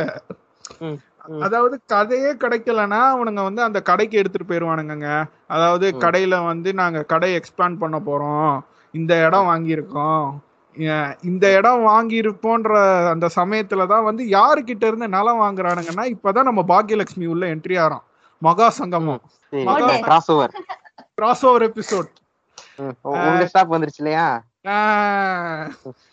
இதுக்கு தான் நான் வெயிட் பண்ணிக்கிட்டு இருந்தேன். அதாவது பாகியலட்சுமி சீரியலை பத்தி ஒரு பேக் ஸ்டோரி பார்க்கணும்னா அது வந்து ஒரு பெங்காலி சீரியலோட ரீமேக்குங்க அது. பெங்காலி சீரியல்ல வந்து நல்ல ஒரு ப்ராக்ரஸிவா எடுத்துட்டு போயிட்டு இருக்கானுங்க ஒரு லேடி டைரக்டர் தான் ரைட்டர் தான் எழுதியிருக்காங்க. So it's like really progressive இவனுங்க தான் தமிழ்ல தான் வந்து இன்னும் எப்படி இழுக்கலாம் இத? ஜவ்வாட்டம் அப்படின்னு வச்சிருக்கானுங்க. இந்த பாகியலட்சுமி சீரியல்ல ஒரு கேரக்டர் ஒன்று வரும். ராதிகா ராதிகான்னு. அவங்க கேரக்டர் எப்படின்னா அந்த ஏமாத்துக்குன்னு அளவு எடுத்து செஞ்ச மாதிரி கேரக்டர் மாதிரி அந்த கேரக்டர் காட்டுறாங்க இல்லையா? ஆமாங்க. கஷ்டப்பட்டு டிவோர்ஸ் வாங்கினதுக்கு அப்புறம் அந்த அம்மா ஒரு நலம் வச்சிருக்குன்னு காட்டுவானுங்க. குன்றக்குடியில தான் அதுவும். சோ அந்த குன்ற இப்பதான் வந்து நீங்க மனசை திடப்படுத்திக்கணும். அந்த நலத்தை தான் வந்து பாண்டியன் ஸ்டோர்ஸ்காரனுங்க வாங்குறானுங்க. அவனுங்க கடையை வந்து. பிரம்மாண்டமா கட்டுறதுக்கு. அதுதான் அந்த கிராஸ் ஓவர் எபிசோடு இதுல எப்படி நம்ம அவனுங்க அந்த நலத்தை வாங்குறானுங்க நலத்தை வாங்கி இப்பதான் கட்ட ஆரம்பிச்சிருக்கானுங்க பாண்டியன் ஸ்டோர்ஸ்ல அந்த கடையை. பாண்டியன் ஸ்டோர்ஸ் இப்போ அந்த இதுல ஓடிக்கிட்டு இருக்கு. பரவாயில்ல இந்த மாதிரியாவது வந்து அட்லீஸ்ட் கடையை டெவலப் பண்ணணும்னு நினைக்கிறானுங்க. இந்த சூர்யா மாதிரி பத்தாயிரம் ரூபாய் இருந்தா பொட்டி கடை வைப்பேன் ஐம்பதாயிரம் ரூபாய் இருந்தா மளிகை கடை வைப்பேன் ஒரு லட்ச ரூபாய் இருந்தா டிபார்ட்மெண்ட் ஸ்டோர் வைப்பேன்னு யோசிக்காம இருக்காரு அதுக்கு இது எவ்வளவு ஹரியோட நாடார் பிரெயினை தான் நீங்க கேட்கணும். நாடார்ல நானு நான் கடை தான்ல வைப்பேன். நான் என்னதான் போலீஸா இருந்தாலும் நான் வந்து அடுத்து குரூப் ஒன் குரூப் டூ எல்லாம் எழுதி நான் வந்து பெரிய ரேங்கிங்க்கு போகணும்னு நான் யோசிக்காம நான் எப்படி நான் வந்து திருப்பி கடை வைக்கலாம்னு தான் யோசிப்பேன்னு தான் நினைச்சுக்கிட்டு இருக்கான். ஒண்ணும் இல்ல. வீட்டு பக்கத்துல ஏதாச்சும் மல்லிகை கடை இருந்தா அந்த மல்லிகை கடை வச்சுட்டு போய் கேளுங்க. அன்னைக்கு அஞ்சு லட்சம் இருந்தா டிபார்ட்மெண்ட் ஸ்டோர் வைக்கலாமேன்னு கேட்டீங்கன்னா அவன் சிறுப்பால அடிப்பான். அது இது கடையே அஞ்சு லட்சத்துக்கு மேலடா அப்படிமா இவன் எந்த வீட்டுல வந்து அஞ்சு லட்சத்துல டிபார்ட்மெண்ட் ஸ்டோர் வைப்பான்னு ஊம்புறான்னு தெரியல. வாடகைக்கு எடுத்து கூட வைக்க முடியாது. காம்ப்ளெக்ஸ் எடுத்து கூட. அஞ்சு லட்சம் ரூபாய்க்கு வேணா பொட்டி கடை வைக்கலாங்க. இப்போ இருக்கிற நிலைமையில. இப்ப பொட்டி கடை வைக்கலாம். அவ்வளவுதான். அவன் நான் கரண்ட் லிட்டரலா கேட்டேங்க. அவன் இதாங்க சொன்னான். அஞ்சு லட்சம் தான் பொட்டி கடை வைக்கலாம் அப்படின்னு அவன். ஆஹ் அவன் ஆஹ் மளிகை கடைக்காரன் எனக்கு சொன்னான். கம்மிங் டு அடுத்த சீரியல் வந்து பாக்யலட்சுமி பாக்யலட்சுமின்னு பாத்தீங்கன்னா கோபின்னு ஒரு கேரக்டர் இருக்கான். அந்த கோபிக்கு வந்து வழக்கம் போல வந்து கல்யாணம் பண்ணி வச்சிடுறாங்க சின்ன வயசுலயே. அவங்க அப்பா அம்மாவும் அவங்க அம்மாவும் சேர்ந்து இதாண்டா கண்ணா உனக்கு பொண்ணு. இந்த பொண்ணை கல்யாணம் பண்ணிக்கோ இந்த பொண்ணு வந்து நல்லா உனக்கு சமைச்சு போட்டு உன்னோட பன்னெண்டாவது வயசு பர்த்டேக்கு ஒரு gift தரேன்டா. என்னடா அந்த எட்டு வயசு பொண்ணு கல்யாணம் பண்ணிக்கிட்டான்னு கல்யாணம் பண்ணி வைக்கிறாங்களா கிட்டத்தட்ட அப்படித்தானே வச்சுக்கோங்களேன். சரி கோபிக்கும் அவனையும் கல்யாணம் பண்ணிடுறாங்க. அவன் அவனுக்கு வந்து ஒரு மூணு பசங்க ஆகி போயிடுது. கிட்டத்தட்ட மூணு பசங்கன்னா எப்படி? அதுல பெரிய பையனுக்கு ஆல்ரெடி கல்யாணம் ஆயிருச்சு. ம். கல்யாணம் ஆயிருச்சு. அதுக்கப்புறம் ரெண்டாவது பையன் வந்து இப்பதான் காலேஜ் முடிச்ச மாதிரி காட்டியிருக்கானுங்க. அவனுக்கு ஒரு சைடுல ஒரு லவ் லவ் ட்ராக் ஓடுது. அடுத்து வந்து அவன் பொண்ணு வந்து இப்பதான் வந்து டென்த்தோ லெவன்த்தோ படிக்குது.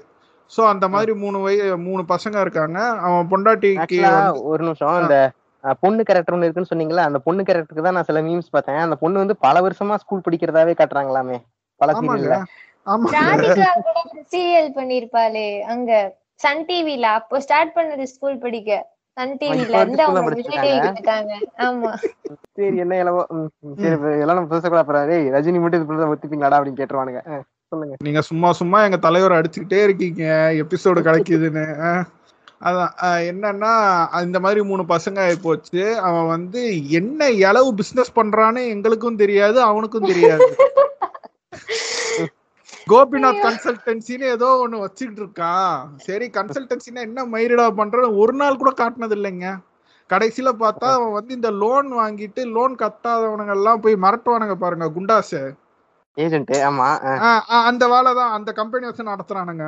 இந்த இடத்துல வந்து ராதிகான்னு ஒரு கேரக்டர் என்ட்ரு அது நம்ம அப்பவே சொன்ன மாதிரி கோபியோட கிளாஸ்மேட் அவங்க காலேஜ் மேட்டு ஓகே. கோபிக்கு வந்து அப்பவே ஒரு மாதிரி காதல் ஓடிக்கிட்டு இருந்திருக்கு. ராதிகா மேல ஒரு கண்ணு. நம்ம ஐயா பார்த்த உடனே சரி this is the time to cheat on பாக்யான்ற மாதிரி நம்ம கோபி வந்து இவங்களுக்கு ரூட் விடுறாரு ராதிகாக்கு. ராதிகாவை வந்து அவர் புருஷன்கிட்ட இருந்து காப்பாத்துறது அவங்க பொண்ணை வந்து காப்பாத்துறது அந்த மாதிரி சில பல ஹீரோ ட்ரிக்ஸ் எல்லாம் பண்ணி ராதிகா மனசுல இடம் பிடிச்சிடுறாரு நம்ம கோபி. அதாவது இவர் எப்ப சீட் அதாவது இவர் இப்ப எப்ப சீட் பண்றாரு? அவருக்கே வந்து மீச முளைச்ச அளவுக்கு ஒரு பையன் வந்ததுக்கு அப்புறம் தான் இந்த சீட்டிங் ஸ்டோரி எல்லாம் ஆரம்பிக்கிறான். அதேதான். முன்னாடி எல்லாம் பண்ணல. இவனுக்கு பிடிக்கலன்றனால சரி அந்த பொண்ணு ராதிகா இருக்காருன்னு தெரியும்ல. முன்னாடியே போறது இல்ல அது எப்போ பையன் நல்லா முழுசா வளர்ந்து அவனுக்கே இப்ப கல்யாண வயசாகி அவனே லவ் பண்ணிட்டு இருக்கான். அந்த டைம்ல தான் இவர் வந்து இப்போ வந்து பிரிஞ்சு டிவோர்ஸ் வாங்கி அங்க போய் நான் ராதிகா கூட இருக்கணும் அப்படின்னு சொல்லி சுத்திட்டு இருக்கான். இல்ல அதாவது அவங்க பிரிஞ்சு ராதிகா போய் இருக்கணும்னு ஆசைப்படுறது தப்பு இல்ல. அவங்களுக்கு வாழ பிடிக்கல. அவங்க சின்ன வயசுல கல்யாணம் பண்ணி வச்சுட்டாங்க. அவங்க. பிரிஞ்சு போகணும் அப்படின்னா மியூச்சுவலா அவங்களுக்கு அண்டர்ஸ்டாண்டிங் இருந்தா அவங்க பிரிஞ்சு போயிட்டு அது இது பண்ணி வைக்கலாம் பட் இவங்க இந்த ஏமாதிரி சுத்துறா பாத்தீங்களா அதான் எங்க பிரச்சனை ஆஹ் அதுதான் எனக்கு ரொம்ப ஏன்னாங்க நீங்க வந்து சீட் பண்றீங்கன்னு அவனுக்கு பச்சையா தெரியும்.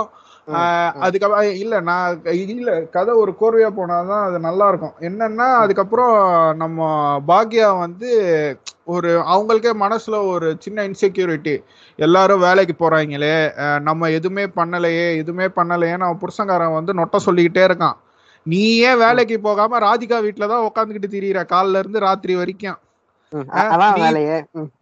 நீ- வந்து பாகியலட்சுமிய பார்த்து நீ வீட்ல எந்த வேலையும் பண்ணாம சும்மாதான் இருக்கேன்னு குற்றம் வேற இதுல. எங்க அந்த அம்மா வந்து இவனுங்களுக்கு சட்னி அரைக்குது சாம்பார் போடுது ஒரு ஒருத்தனுக்கு என்ன வேணும்னு பார்த்து பார்த்து சமைச்சு கொடுக்குது வீடு கிளீன் பண்ணுது இதுக்கெல்லாம் நீ என்ன காசு கொடுத்துக்கிட்டா திரியற நீ? ஜாலியா வர போற அம்மா பேசுற ஏச்சையும் பேச்சையும் வேற வாங்குது. அவ அம்மா கேரக்டர் ஒரு இருப்பாளே சச் அன் இரிட்டேட்டிங் கேரக்டர் அப்படியே அந்த. உத்தம புத்திரன்ல வருவா? பாருங்க அவ. தெ- தெரியும் தெரியும். அவங்களுக்கு தான். அந்த அம்மா அந்த அம்மா வேற டெய்லி ஓவரா பேசிக்கிட்டு தெரியும். மாமனார் தான் வந்து டிஃபெண்ட் பண்ணுவாரு பாக்யாவை. ஆஹ் மாமனாரும் பாக்யாவோட ரெண்டாவது பையனும். எழில். எழில்ன்ற அந்த கேரக்டர் மாத்திரம் தான் ப்ராக்ரஸிவா காட்டியிருப்பானுங்க அந்த சீரியல்லையே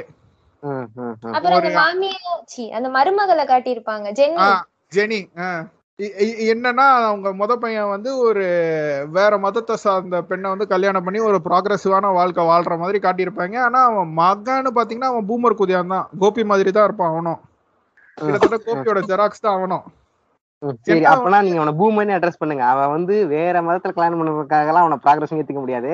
அவன் லைஃப்ல அவன் எப்படி இருக்கணும் அதை பொறுத்தா நீங்க சொல்லணும். சொல்லுங்க. இதுலதான் இதுல ஒரு சின்ன சைட் ட்ராக் போறேன்னா அந்த அவன் வந்து ஒரிஜினலாவே ரியல் லைஃப் பாய் ஃப்ரெண்டு யாருன்னா செம்பருத்தி சீரியல்ல வர பொண்ணோட ரியல் லைஃப் பாய் ஃப்ரெண்ட் அவன். ஷாபனாவோட. பாய் ஃப்ரெண்ட் பாய் ஃப்ரெண்ட் அவன். இது வந்து. கூடுதல் தகவல் இது. சரிங்களா. நம்ம இப்ப கிசு கிசும் பேசிட்டோமா? இதுல புரிஞ்சா அஹ், வலைபேச்சு ரிக் சாnchez கேட்ட மாதிரி வந்துருச்சு பாருங்க Valaipechu. Baakiya also has a business where she cooks and give food to people around her அந்த மாதிரி ஒரு கேரக்டர் வச்சிருக்காங்க. என்னன்னா பாக்கியாக்கு சமைக்கிறப்போலாம் ஏதாச்சும் ஒரு தடங்கள் வந்துகிட்டே இருக்குங்க. எங்க இருந்து தான் அந்த அம்மாவுக்கும் தடங்கள் வரும்னு தெரியாது. அந்த அம்மாக்கு மாத்திரம் எல்லா தடங்களும் வருங்க ஊர்ல இருக்கிற எல்லா தடங்களும். இதுல மா ஃபர்ஸ்ட் ஃபர்ஸ்ட் சமைக்கிறப்போ மருமக சமைக்கிறாளே சரி பிசினஸ் நடக்குதே நம்மளுக்கும் நம்ம பேர்ல தானே நடத்துறான்ற அறிவு கூட அந்த மாமியார்காரிக்கு இல்லாம உப்பை தூக்கி அள்ளி போட்டுருங்க. எப்படி பாக்கியா வராருன்றது தான் ஒரு ரெண்டு வார கதை. அதாவது எப்படின்னா ஒரு நாள் சமைக்கிறத எப்படி ரெண்டு வாரம் இழுக்கலாம். இதுல வேறங்க இப்ப வந்து ஒரு ஜஸ்டிபிகேஷன் கொடுக்குறான். பாக்கியா வந்து என் பிள்ளைங்களுக்கு ஒரு நல்ல அம்மா எங்க அப்பா அம்மாக்கு வந்து ஒரு நல்ல மருமக ஆனா எனக்கு ஒரு நல்ல மனைவியா இல்லையே. என்ன சொல்றத சொல்லுங்க அவனா. வேலைக்காரி மாதிரி ஸ்டிக் அடிக்கிறான் வீட்டுக்கு மருமகளா ஓகே. சமயக்கரியா ஓகே. பட் இதுக்கு மட்டும் இல்ல அப்படின்னு சொல்லி கிராஸ் அடிக்கிறான் அதுக்கு மட்டும். என்ன இப்படி பாக்குறான் பொண்ண. அந்த சீரியலோட ஹை பாயிண்டே வந்து கடைசியில கடைசி ஒரு மூணு வாரமா தான் வந்து அந்த சீரியல் பார்த்துட்டு இருக்கிறவங்கள மனசெல்லாம் இப்பதான் குளிந்துகிட்டு இருக்கு. அதாவது கோபி சீட் பண்றத வந்து அவங்க அப்பாவே பாத்துடுறான் நீ வந்து எனக்கு என்ன பண்ணுவே ஏது பண்ணுவே எனக்கு தெரியாது. அவ கூட இருக்கிற எல்லா கனெக்ஷன்ஸையும் நீ கட் பண்ற. கட் பண்ணிட்டு நீ பாக்யாவோட தான் நீ சந்தோஷமா இருக்கன்றான் அவங்க அப்பா. சோ இப்படியே ஓடிக்கிட்டு இருக்க. ஆனா பெங்க பெங்காலில என்ன ஆகி போச்சு ஒரு கட்டத்துல இவன் சீட் பண்றதெல்லாம் தெரிஞ்சு இந்த அம்மாக்கு தனியா கல்யாணம் ஆயிரும். கோபியும் அந்த ராதிகாவும் கல்யாணம் பண்ணிக்குவாங்க. அந்த மாதிரி எடுத்துட்டு. போயிட்டானுங்க. ஓகே இவனுங்க இப்படி பண்றதுக்கு என்னங்கிறேன். ஆஹ் அதான் நான் கேக்குறேன். அந்த சீனை எடுத்துட்டு வர்றதுக்கு தான் இவனுங்க வந்து இவ்வளவு பில்டப் கொடுத்துட்டு இருக்கானுங்க. அதுதான் வந்து அந்த. ஹை பாயிண்டே அந்த சீரியல்ல பாண்டவர் இல்லம் அது ஏன் நான் பர்சனலா அடிக்கணும்னு சொல்றேன்னா அதுல இருக்கிற வந்து அதுல இருக்கிற ஒரு ஹீரோயின் என்னோட கிளாஸ்மேட் அதனாலயே வந்துட்டு அந்த படத்தை ஆச்சு அந்த சீரியலை போட்டு அடிக்கணும்னு இருக்கேன். அதுல இருந்து ரொம்ப சிம்பிள் தான் என்னன்னா இந்த மெட்டியோலி படத்துல ஐயோ படம் படம் வருது பாருங்க. மெட்டியோலி சீரியல்ல நடிச்ச மாமனாரா இருந்த டெல்லி குமார் இதுல வந்து டெல்லி கணேஷா. அவர் பேர் டெல்லி குமார். இருக்காரா இல்லையா? செத்துட்டாரா? ஏங்க எங்க ஏரியாக்காரர் தாங்க இருக்காருங்க. சீரியல்ல சீரியல்ல. அதுதான். ஆஹ் சரி ஓகே இப்ப என்ன கதை ரொம்ப சுருக்கம் என்னன்னா இவருக்கு கீழே தான் டெல்லி குமார் கீழே அஞ்சு பசங்க இருப்பாங்க. ஒரு வேலைக்காரர் இருப்பான். இவங்க வந்து ஒன்லி மென்ஸ் ஃபேமிலி அதாவது இவங்களோட பிரதர் ஒருத்தர் வந்து அவங்க கல்யாணம் ஆகும் அந்த கல்யாணத்துல ஒரு குளறுபடினால அவர் இறந்து போயிடுவாரு. ஸோ அதனால இவங்களோட பிரதர்ஸ் எல்லாரும் ஒண்ணா இருந்து இனிமே நம்ம கல்யாணமே பண்ணிக்கூடாது. நம்ம எல்லாம் வந்து சிங்கிளா ஒண்டி கட்டையா இருக்கணும். முரட்டு சிங்கிள் பண்ணிக்கணும். நீ நானும் எல்லாரும் ம். அதுல வந்து இவங்களோட இது கசின் தான். அதாவது ரிலேட்டிவ் மாமா பொண்ணு அந்த மாதிரி சொல்றதுல ஒரு பொண்ணு பாக்ஸரா இருப்பாங்க. இன்னொரு பொண்ணு தான் நான் சொல்ற என் ஃப்ரெண்டான அவங்க வந்து மில்க் பிசினஸ் பண்ணுவாங்க. அந்த பிசினஸ் பண்ணிட்டு அப்புறம் இவங்க என்ன பண்ணுவாங்க இந்த பொண்ணு பாக்ஸர் ப்ரொகசிவா இருக்கிறப்போ அந்த குடும்பத்திலே இருக்கிற சின்ன பையன் யாரோ அவனை வந்து இவங்களுக்கு ரொம்ப விருப்பமாயிடும். கல்யாணம் பண்ணிப்பாங்க. இந்த அம்மா ஃபர்ஸ்ட் உள்ள போவாங்க முத மருமகளா. இந்த முத மருமகளுக்கு சப்போர்ட் பண்றதுக்கு மல்லிகா இந்த பொண்ணும் வந்து பின்னாடியே போவாங்க. அந்த பொண்ணுக்கு நிறைய ப்ராப்ளம் நடக்கும். ஏன்னா அஞ்சு பசங்கள்ல இவங்க வீட்டுல வந்து ஒரே கொடுமை படுத்திட்டு இருப்பாங்க. ஆனா இந்த பொண்ணு தான் நீ எவ்வளவு பெரிய பாக்ஸரு அப்படின்னு சொல்லிட்டு மோட்டிவேஷன் பண்ணி பண்ணி பண்ணி பண்ணி இவங்க வந்து பூஸ்ட் பண்ணிக்கிட்டே இருக்கும். இப்ப அந்த சீரியல் வந்து எந்த நிலைமையில வந்து நிக்குதுன்னா இப்ப அவங்க அஞ்சு பேரும் ஏதோ ஒரு நிலத்தை விற்கணும் அப்படின்ற ஒரு ப்ராப்பர்ட்டிக்கு வந்திருக்காங்க. சோ அந்த சிஸ்டர்ஸ் எல்லாரும் ஒண்ணுக்கு வந்து இப்போ அந்த அஞ்சு பசங்களும் ஒண்ணு சேர்ந்து எப்படி அந்த நிலத்தை வந்து மாத்தி விடணும் அப்படின்னு சொல்லி சுத்திட்டு இருக்கு இது ஏன் நான் சொல்ல வரேன்னா இவனுங்க அஞ்சு பேரும் பசங்கன்ற ஒரு காமெடி பண்ணிக்கிட்டு பண்ற கிரிஞ்சுத்தனம்லாம் ஓவரா இருக்கும். பொண்ணு கிட்ட வந்தா அப்படியே வந்துட்டு மூச்சு காத்து படக்கூடாது. அந்த பொண்ணு அங்க இருந்துச்சுன்னா இந்த இவன் வந்து ஒரு பத்து கிலோமீட்டர் தள்ளி இருப்பான். அவங்களுக்கும் இவங்களுக்கும் வந்து என்ன சொல்றது? ஒரு பாதிரா நீங்களா? பார்த்தா மண்ணை எங்க பண்ணா இந்த படத்துல மாறி இருக்காரு சிவகுமார் சபதத்துல எத்தனை வாட்டி நான் சொல்றத சொல்லுங்க. பாப்போங்க. அவ்வளவு சீக்கிரம் நம்ப முடியாதுங்க. படம் மாதிரி. இல்லைங்க. அவனே சொன்னானா இது என்னன்னா ஒரு தாத்தாக்காக பயப்படுவாங்க. அந்த பெரிய சாமி அவரு பெரிய சுந்தரம்ன்ற அவங்க தாத்தா அவருக்கு தான் பயந்துட்டு இருப்பானுங்க. பயந்து பயந்து இந்த அஞ்சு பேர பசங்களும் வாழ்ந்துட்டு இருப்பாங்க. இப்ப கல்யாணம் எல்லாம் ஆயிடும். அப்படியே ப்ரொக்ரஸிவ் அதாவது இப்ப- ப்ரொக்ரஸிவா போற மாதிரி கொண்டு போயிட்டு இருக்கானுங்க. ஆனா ப்ரொக்ரஸிவ்ன்ற பேர்ல என்ன பண்ணிருக்காங்கன்னா ஒரு கேரக்டரை வந்து பொம்பளை வேஷம் போட்டு அவரை வந்து ஏமாத்து ஏமாத்துற ஆள் மாதிரி வச்சு இப்ப அப்படியே கதையை மூவ் பண்ணிட்டு இருக்கானுங்க. இதுதான் இவனுங்களோட ப்ரொக்ரஸிவ் தாட் அந்த சீரியல்ல இவனுங்க வந்து இந்த வாடையெல்லாம் பார்த்தா நைன்டி கிட்ஸ் குஞ்சு தூக்காதவனுங்க கதை மாதிரியே இருக்கு இதெல்லாம் கேட்டா. அஹ். அவனுங்க அதான் இந்த ஒரு இந்தியன் கல்ச்சர் இல்லைன்னா இந்த பாதி ஆம்பளைங்களுக்கு இந்தியால கல்யாணம் ஆகும்னு நினைக்கிறீங்களாங்க? சொல்லுங்க. பேருக்கு ஆகாது. எல்லாம் உட்காந்து கடைசியில பூசணிக்காவை தான்டா ஓத்துக்கிட்டு திரிவீங்க. அதான் பூசணிக்காய் தான் இதாகும் பூசணிக்காய் ஸ்நாக்ஸ் தான் எகுரும் ஆஹ் அதான் இந்த கல்ச்சர்னாலதான் நீங்க சொல்ற மாதிரி பாதி முக்காவாசி பேர் கல்யாணமே ஆகுது. இன்னொன்னு இவனுக்கு வந்து டைவர்ஸையே வந்து ஒரு இதுவா பாக்குறது. டைவர்ஸ் எல்லாம் தப்புன்னு சொல்லிட்டு இவனுக்கு அந்த டைவர்ஸோட அந்த இதை எடுத்து காட்டுறது பாத்தீங்கன்னா இந்தியால தான் டைவர்ஸ் இருக்கிறதுலே கம்மியா நடக்குது. அதுல என்ன பெருமைன்னு தெரியல எனக்கு. ஓகே இல்ல அதாங்க டைவர்ஸ் ஓகே டைவர்ஸ்ங்கிறது ஒரு நெகட்டிவ் ஷேட்ல பார்க்கும்போது ரெண்டு பேரும் பிரிஞ்சு போறாங்க ஒரு சோகமான சம்பவம் வச்சுப்போமே. ஏங்க அதுல வந்து நெகட்டிவ் ஷேட்ல. பாக்குறதுக்கு ஒண்ணுமே இல்லைங்க. அதான் அதான் சொல்றேன். நீங்க வந்து உங்களுக்கும் உங்க பார்ட்னருக்கும் வந்து மனஸ்தாபம் இருக்கு. ரெண்டு பேரும் நாட் ஹாப்பின்றப்போ நீங்க தாராளமா டைவர்ஸ் வாங்கிட்டு போலாங்க. It affects if you have a kid it also affects them நீங்க போடுற ஒரு ஒரு சண்டையும் பார்த்து தான் அவன் அவனுக்கு என்ன மென்டல் ட்ராமா இருக்கும் இல்ல அவளுக்கு என்ன மென்டல் ட்ராமா இருக்கும்ன்றத நீங்க யோசிக்கிறதே இல்ல. கடைசி வரைக்கும் இந்த சமுதாயம் என்ன பேசுன்ற ஒரே கவலை தான் எவனும் வந்து ஒன்னும் புடுங்க போறது இல்லைன்றது இவனுங்களுக்கு புரியவே போறது இல்ல கடைசி வரைக்கும். இப்ப நான் வந்து இது கொடுக்குறேன். இப்ப அந்த சீரியல்ல நீங்க வந்து ஓவரா கிரிஞ்சா பாக்குற அந்த கலாச்சாரத்தை அவங்க தூக்கி பிடிப்பானுங்கல்ல. ஃபார் எக்ஸாம்பிள் நான் சொல்லிடுறேன். ஆள் ஆளுக்கு உங்களுக்கு தோணும் ஒரு ரெண்டு பாயிண்ட் மூணு பாயிண்ட் சொல்லுங்க. ஃபார் எக்ஸாம்பிள் நான் ஒரு ரெண்டு பாயிண்ட் சொல்றேன். பொதுவாவே காமனான பாயிண்ட்ல வந்துட்டு இந்த தாலி கட்டிட்டா வேற வழி இல்ல வாழ்ந்துதான் ஆகணும் அப்படிங்கிறது. இது மூவிஸ்லயும் சரி சீரியல்லயும் சரி இருக்கு. அதுக்கப்புறம் இந்த நம்ம பேசுற இடத்துல மாதிரி- தான் வந்து நான் ஒரே ஒரு சீரியல் பேர் சொல்லணும். இப்ப ஆரம்பிச்சிருக்கானுங்க. ஒரு ரெண்டு மூணு மாசம் முன்னாடி. தென்றல் வந்து என்னை தீண்டும் போதுன்னு ஒரு சீரியல் விஜய் டிவில அதாவது என்னன்னா ஆஹ், விஜய் டிவில என்னன்னா அந்த ப்ரோமோவே பாத்தீங்கன்னா என்னன்னா ஒரு பொண்ணும் ஒரு பையனும் போய் லவ் மேரேஜ் பண்ண போவாங்க. தாலி கட்டி இருப்பாங்க தாலி கட்டிட்டு அந்த ஹீரோ வந்து அப்போ வந்து ஒரு ரவுடி கேங்ல வேலை பார்த்துக்கிட்டு இருப்பான். ஸோ அதனால அந்த கப்பல் எப்படி பிரிக்கலாம்னு யோசிக்கிறப்போ நம்ம ஹீரோயின் என்ட்ரி கொடுத்து அவங்க ஒரு ப்ராக்ரஸிவான உமன் இங்கெல்லாம் படிச்சுட்டு வந்திருக்காங்கன்னு காட்டிட்டு அந்த அம்மா போய் நின்று சண்டை கொடுக்கும். சண்டை. கொடுத்துட்டு இந்த ஹீரோ என்ன பண்ணுவான்? சரி அவனுங்க தாலியை தானே அறுக்கக்கூடாதுன்னு சாமி கழுத்துல இருக்கிற தாலியை எடுத்துட்டு சாமின்னு சொல்லக்கூடாது அந்த சில கழுத்துல இருக்கிற தாலியை எடுத்து இந்த அம்மா கழுத்துல போட்டுருவான். போட்டதுக்கு அப்புறம் அந்த அம்மா வந்து ப்ராக்ரஸிவா இருந்த அம்மா இப்ப வந்து அப்படியே கலாச்சாரமா இருக்கிற அம்மாவா மாறிடுவாங்க.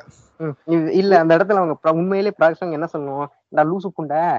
சிலை மேல கிடக்குற இதை கொண்டு வந்து மேல போடுறியா? இது மாதிரி இன்ஃபெக்ஷன் தூக்கி கழட்டி போட்டுட்டு போடா புண்டன்னு சொல்லி அமுச்சு அமுச்சு அமுச்சு விட்டுறணும் அடிச்சு.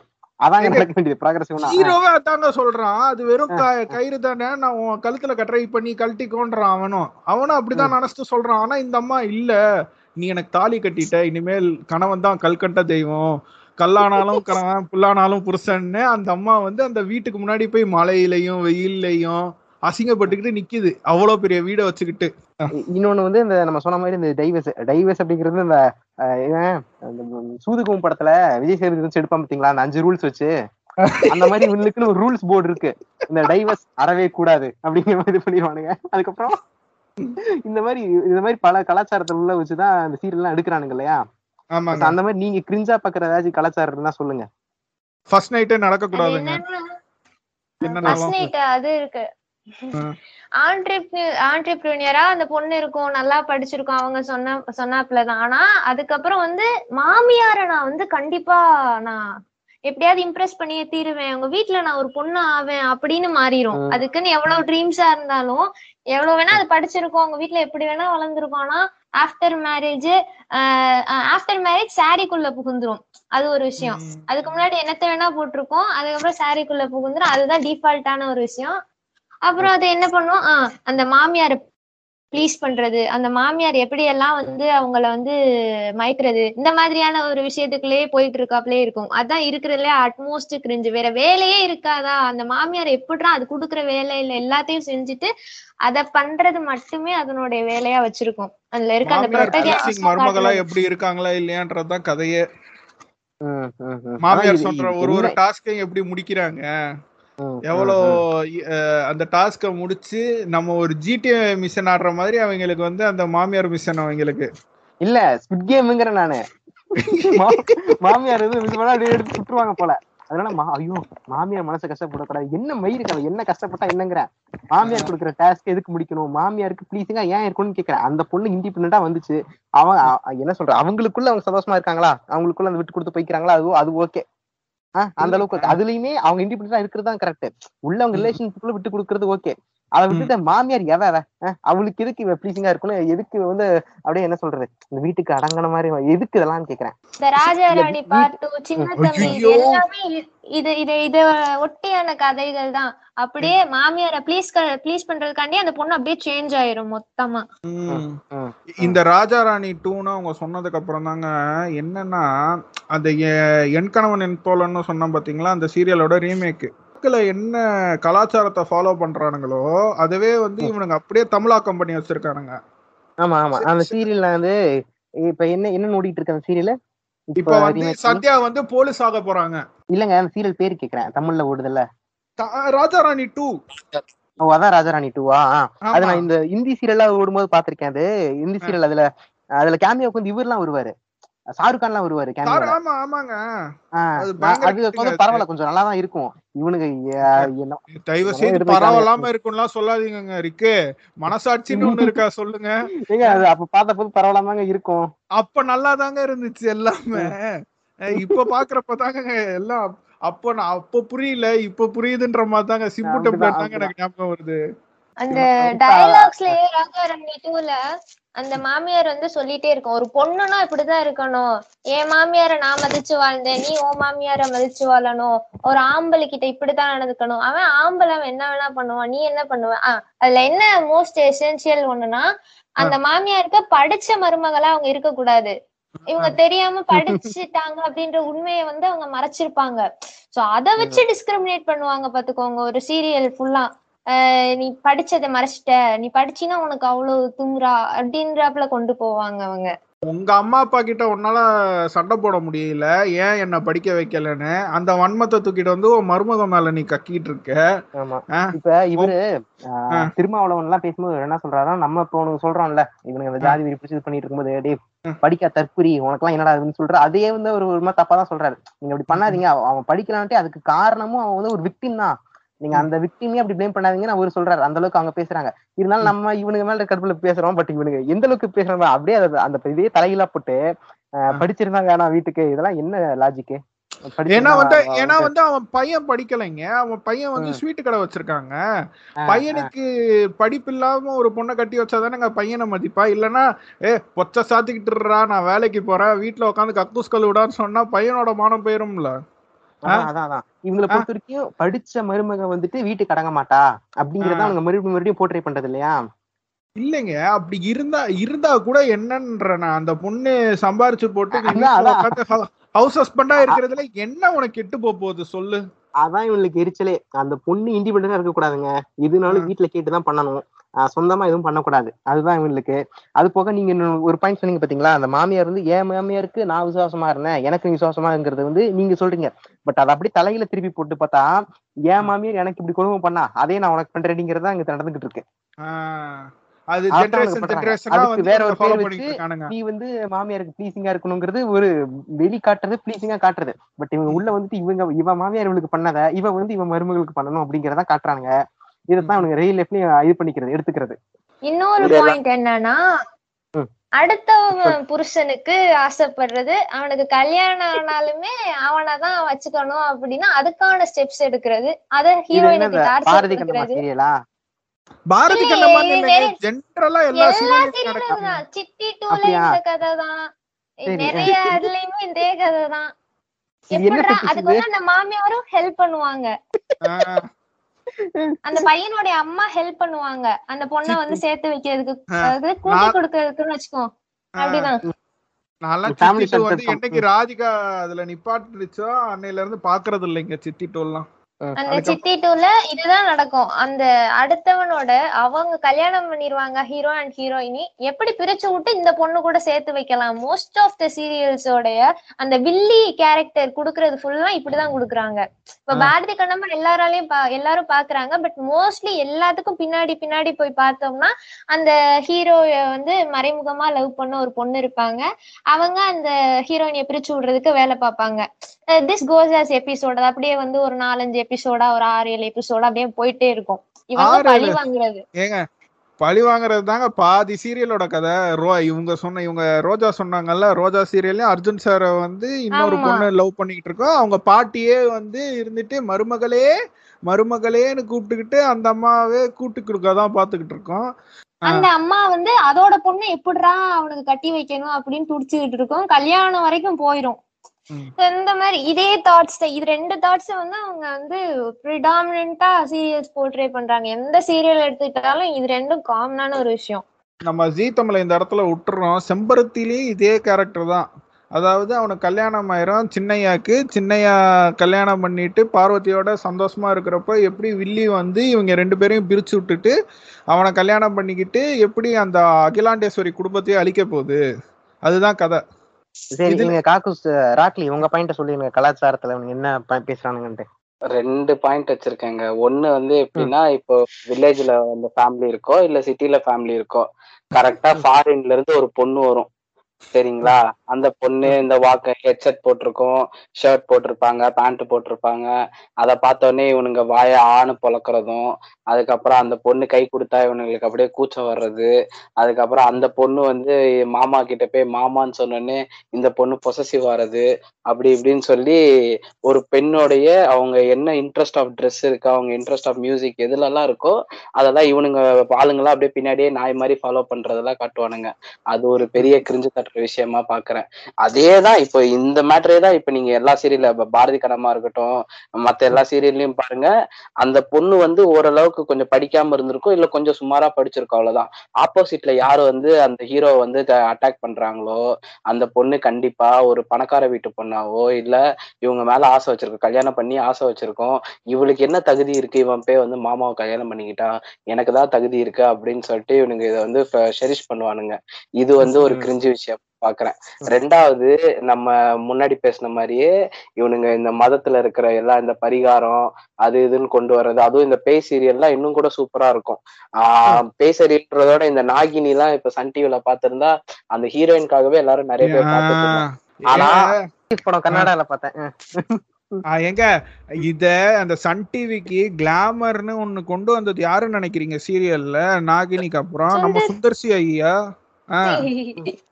நம்ம சுந்தர்சி ஐயா என்னதான் சரி படத்து படத்துல வந்து சரி கிளாமர் காட்டுற ஹன்சிகாவை வச்சு நீ எல்லாம் பண்ற எல்லாம் சரி. ஹன்சிகா ஆண்ட்ரியான்னு ஒரு பொண்ணை விடுறது இல்ல எல்லாரையும் வந்து ஒரு கிளாம் டாலா தான் நீ யூஸ் பண்ணிக்கிட்டு இருக்க உன் படத்துக்கு.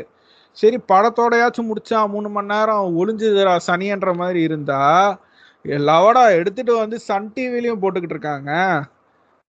அதே ஒரு அரை பாக்குறாங்க தெரியுமா? என் பக்கத்து வீட்டு பையன் போன்ல அவங்க அம்மா மொபைல்ல வாங்கிட்டு நந்தினி ரீடெலிகாஸ்ட் நடக்குதுன்னு நினைக்கிறேன். அத போட்டு பார்த்துட்டு அவங்க பாட்டி கிட்ட போய் சொல்றான் பாருங்க பாட்டி நந்தினி வந்து அடுத்த ஜென்மம் எடுக்க போறா அவளுக்கு வேற இது கிடைக்க போகுது அப்படின்னு பேசுறான். இப்ப கிட்ஸுக்கு மத்தியில சூப்பர் ஸ்டீசியஸ் வந்து திணிச்சிட்டு இருக்கான் அந்த சீரியல் மூலியமா. இது எல்லாருமே அஃபெக்ட் ஆகுறாங்க இதுல. பேரண்ட்ஸ் பூட்டி விட்டுருவானுங்க இதுல சீரியல்ல வேற. அதான் அவங்க சொன்னதான் நான் கோட் பண்ணுன்னு இருந்தேன். கடவுள் நம்பிக்கை வந்து எப்படி இவங்க வந்து ஃபேப்ரிஷ் பண்றானுங்க? சூப்பர்ஸ்டிஷியஸ் பிலீஃப் எல்லாம் வந்து எப்படி இவனுங்க வந்து நம்ப வைக்கிறாங்க? இதெல்லாம் மேஜரா பார்த்தாலே இந்த சீரியல் தான். நம்ம நிறைய பேர் சொல்லுவோம் நிறைய பேர் இல்ல ஜென்ரலா ஏகப்பட்ட ஆடியன்ஸ் சொல்லுவாங்க இந்த மாதிரி எல்லாரும் வந்து சினிமா பார்த்து தான் கெட்டு போறாங்க அதுலதான் பொண்ணுங்க இப்படி நடிக்கிறாங்க அந்த இதை இன்ஃபுளுன்ஸ் பண்றாங்கன்ட்டு.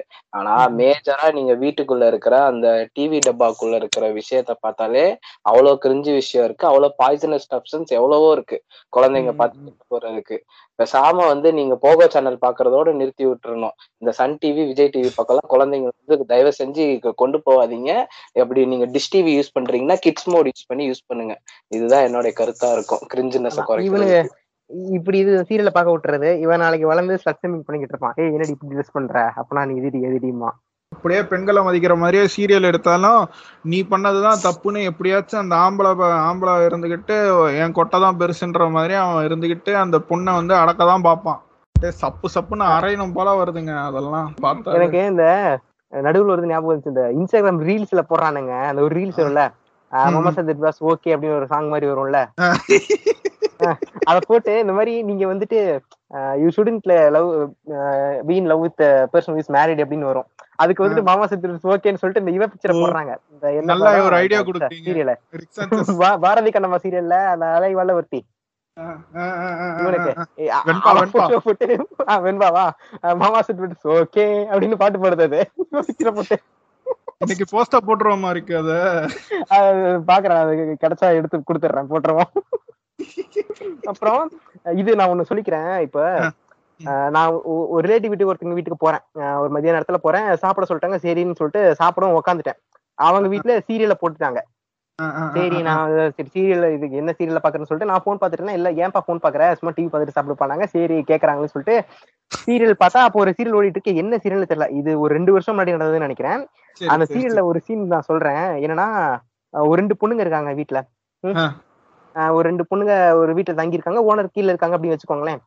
இப்ப அந்த வீட்டுக்கு வந்து ஒரு ஒரு பொண்ணோட லவ்வர் வந்து உள்ள நுழைஞ்சிட்டான். அந்த பொண்ணை பாக்குறதுக்காக உள்ள வந்துட்டான். ரெண்டு பொண்ணுக்கு தெரியும். உள்ள வந்துட்டான் அப்ப திடீர்னு ஏதோ சத்தம் கேட்டு மாட்டிக்கிட்டான் மாட்டிக்கிட்ட உடனே இந்த ஓனர் பிடிச்ச இது பண்றாங்க ஏய் யாரா நீ? இப்பறா உள்ள வந்த? நீ என்னடா பண்ணிட்டு இருக்க? இந்த இப்படி என்னடா பண்ணிட்டு இருக்கேன்னு சொல்லிட்டு விசாரிக்கிறான். அந்த பொண்ணுகளும் சொல்லிட்டாங்க. "அஹ் இது பண்ணி என்ன பக்கம் தான் வந்தாங்க. எனக்கு தெரியும். என்ன பக்கம் தான் வந்தாங்க. நீங்க எதுவும் பெருசு பண்ணாதீங்க. விடுங்க அப்படிங்கிறாங்க. இப்ப இவ- இவன் பிடிச்ச மாதிரி மிரட்டிட்டு தான் இருக்கான். இவன் ஒரு. கட்டத்துல என்ன சொல்லிடுறான்? அங்கிள் நீங்க இது- பண்ணாதீங்க. பெரிய பிரச்சனை பண்ணாதீங்க. நானும் இந்த பொண்ணை லவ் பண்றோம். அதுக்காக தான் நாங்க பார்க்க வந்தோம். அப்படின்னு இந்த பையன் சொல்லிடுறான் இவன்.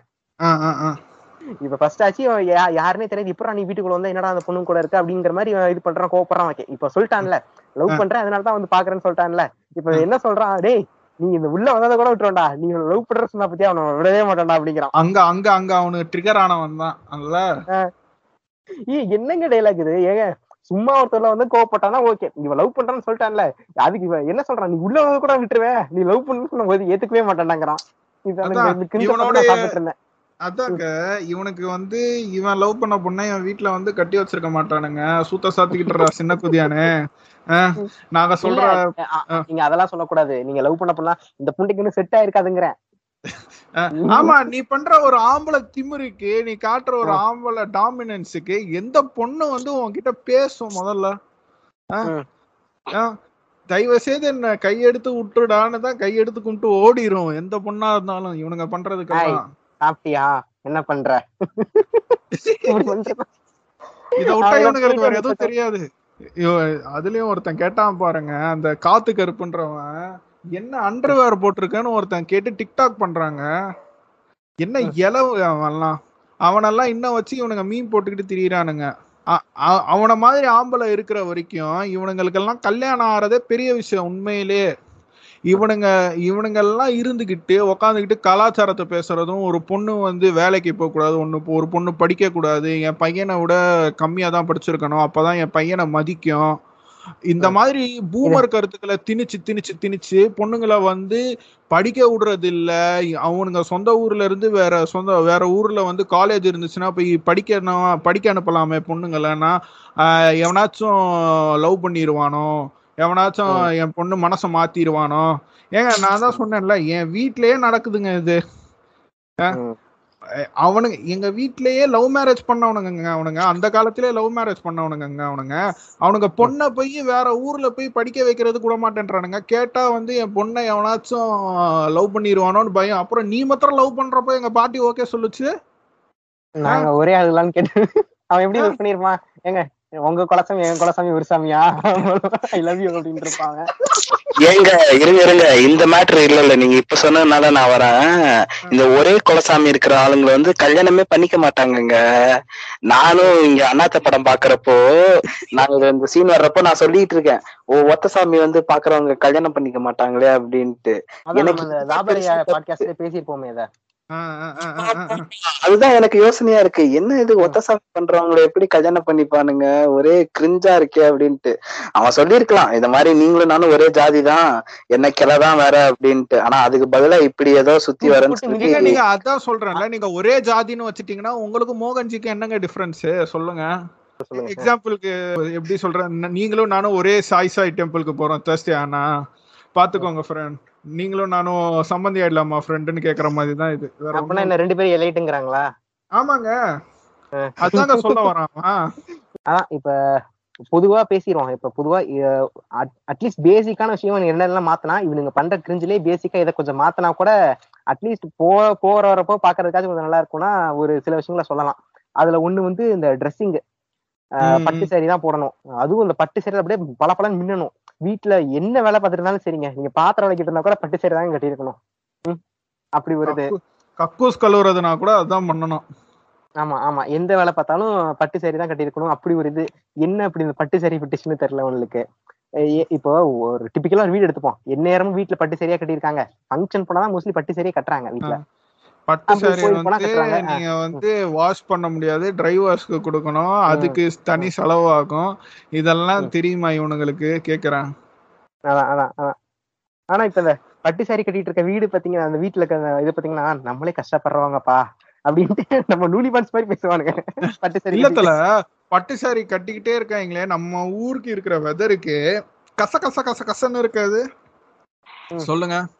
இவனுங்க க- பட்டு சாரி கட்டிக்கிட்டு இவனுங்க வேலை பாக்குறப்போ அது வெளியில உண்மையிலே கச கச கச கசன்னு இருக்கும்.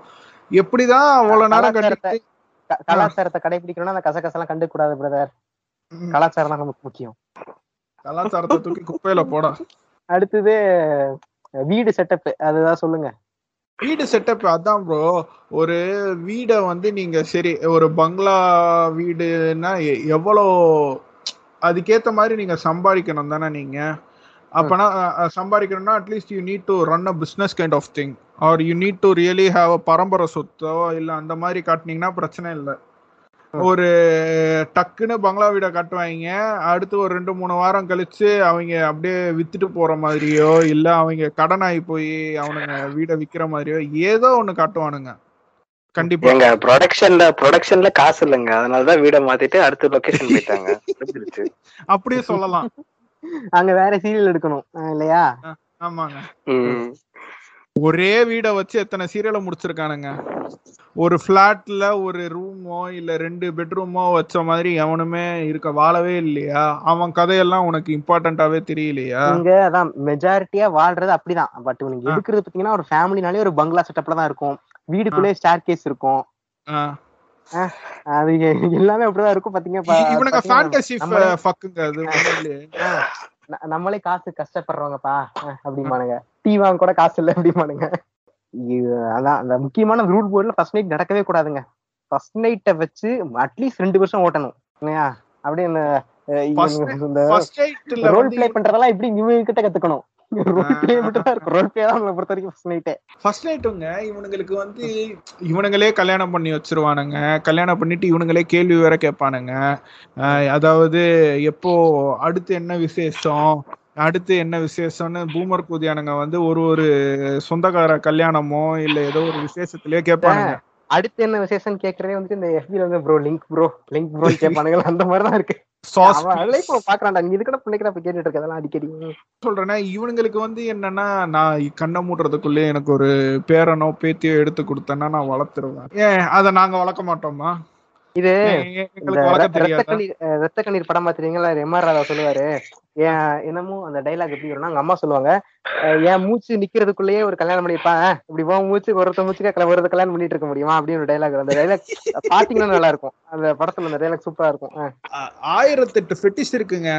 இந்த கல்யாணம் அந்த ஃபர்ஸ்ட் நைட்டை சுத்தி அதெல்லாம் தான் வந்து affects the story of the serials these days ரொம்ப மோசமா இருக்கு.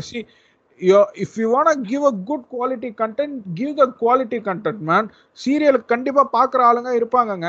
நான் வந்து என்னதான் கே. பாலச்சந்தர் ஒரு நூலா இருந்தாலும் அந்த விஷயத்துல வந்து அவன் என்னதான் ஒரு பிராமணிசத்தை புகுத்திருந்தாலும் சைலண்டா அந்த ஆளோட சீரியல் வந்து உண்மையிலே ப்ராக்ரஸிவா தான் இருக்கும். பெண்கள் பாயிண்ட் ஆஃப் வியூல இருந்து அட்லீஸ்ட் எங்க அம்மா சொல்லுவாங்க அந்த காலத்துல அந்த காலத்துல இருந்து எங்க அம்மா பார்க்க சீரியல் பார்க்க ஆரம்பிச்சதே வந்து இந்த கே. பாலச்சந்தர் சீரியல்ல தான். சஹானான்னு ஒரு சீரியல் வந்துச்சு. சிந்து பைரவி பார்ட் டூ ஜெயா டிவில ஓடும். நல்லா இருக்குங்க அந்த கதை.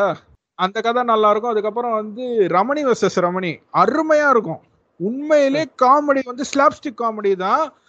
காமிக்ஸ் தான் ஜோக்ஸ் மாதிரி தான் இருக்கும். ஆனா உண்மையிலே இட் ஒர்க்ஸ் அவுட் மற்ற சீரியல்லாம் கம்பேர் பண்ணப்போ எனக்கு அந்த சீரியல் உட்காந்து பார்க்குறப்போ I feel it's like better the better product and the products which are these days வீட்டுக்கு வீடு லூட்டின்னு ஒன்று வரும். ஒன் தேர்ட்டிக்கு ஜெயா டிவியில் அதுக்கப்புறம் கிருஷ்ணா காட்டேஜ்னு நினைக்கிறேன். அந்த என் கண்ணு ரெட் ஆகுது நம்ம புரட்சி தலைவி அம்மா வந்து மிரட்டி வாங்கியிருப்பாங்கன்னு வச்சுக்கோங்க. அது வேற விஷயம். அம்மா எடுத்துக்கிட்டேன்னா அஹ் அம்மா எடுத்துக்கிட்ட கதை தான். எப்படி நம்ம எப்படி ஏடிஎம்கே ஆட்சியில வந்து எல்லா படத்தையும் அம்மா வந்து ஜெயா டிவிக்கு வாங்கிக்கிட்டாங்களோ வாங்கல புடுங்கிக்கிட்டாங்களோ அந்த மாதிரி சீரியலையும் புடுங்கிக்கிட்டாங்கன்னு வச்சுக்கோங்க. Thing is that it was that serial was so good than the serials which are these days அதுதான் என் பாயிண்ட் இவனுங்க ஏன் இப்போ இப்படி எடுக்கிறானுங்கன்னு எனக்கு சுத்தமா வழங்கல. இவனுங்க நம்ம நெட்ஃபிளிக்ஸ்ல இவ்வளோ சீரிஸ் பார்க்க ஆரம்பிச்சிட்டோம். அமேசான் பிரைம்ல இத்தனை சீரிஸ் வருது. யூடியூப்லயே நல்ல கண்டென்ட் இருக்கு. இந்த இடத்துல நான் இன்னொன்னு சொல்றேன். இப்ப இவனுங்க மெஜாரிட்டியாவே இவனுக்கு ஊம்பு ஊம்பு இந்த சீரியல் விரும்பிகள் வந்து என்ன சொல்லுவாங்கன்னா ஏய் அப்ப நீ என்னடா சீரியல் பாக்குற? எங்களை சீரியல் பாக்குறேன்னு சொல்லிட்டு நம்ம வெப் சீரிஸ் பாக்குறோம்ல அதையே சீரியல் தான் சொல்றானுங்க. சீரியல் பானுங்க எல்லாத்தையும் இவனுக்கு இந்த சீரியலுக்கும் சீரியஸ்க்குமே டிஃபரன்ஸ் தெரியல. அதை கொஞ்சம் தெளிவா சொல்லி விட்டுருங்க. ஏன்னா இல்லைங்க. மணி ஹைஸ்ட்னு சொன்னதுக்கு அப்புறம் தான் இந்த போன லாக்டவுன்ல நான் மணி ஹைஸ்ட வந்து நான் அப்படியே நிப்பாட்டிட்டேங்க. இவனுங்க பண்ண கிரிஞ்சில வந்து இந்த பிஹேனூட்ஸ்காரனுங்க இந்தியா கிளிட்ஸ்காரனுங்க பண்ண கிரிஞ்சில எனக்கு மணி ஹைஸ்ட்னு ஒண்ணு பார்த்தாலே வந்து ச்சே அப்படியே எனக்கு வந்து ஒரு ரெப்பல்ஷன் இருக்கு இப்போ வாழ்க்கையில. சீரீஸ் வந்து அவன் கிட்டத்தட்டங்க நீங்க சொல்ற மாதிரி ஒரு பத்து எபிசோடு பண்றான்னா அந்த பத்து எபிசோட காஸ்ட் வந்து ஒரு படத்துக்கான காஸ்ட்டுங்க அது. ஆமா ஆமா ஆமா. படத்தை விட அதிகமான கஷ்டம் இருக்கும் சில இடங்கள்ல நான் நான் ஒரு எப்படி சொல்ல நம்ம பிரம்மாண்ட இயக்குனரோட பட்ஜெட் இருக்குன்னு வச்சுக்கோங்களேன்.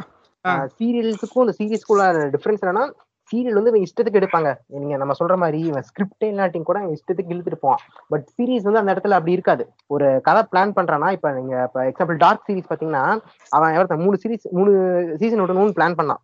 மூணு சீசன் விட்டா அதுக்கு மேல நெட்ஃபிளிக்ஸ் வந்து இதுக்கு ஒரு சீசன் எடு. அப்படின்னு ரெக்வஸ்ட் பண்ணும்போது கூட இல்ல நான் இவ்வளவுதான் பிளான் உனக்கு வேணும்னா நான் வேற சீக்குவல் மாதிரி எடுத்து வேற வேற பார்ட் மாதிரி எடுத்து கொடுக்குறேன். இது வந்து இதை விட்டுரு அப்படின்னு சொல்லிட்டான். சோ அதுதான் சீரிஸ் பட். சில சீரிஸ் அவன் இஷ்டத்துக்கு ஓட்டுறான்னு வச்சுக்கோங்களேன் மணி எல்லாம் சீரியல் சீரிஸ் முடிஞ்சிருச்சு.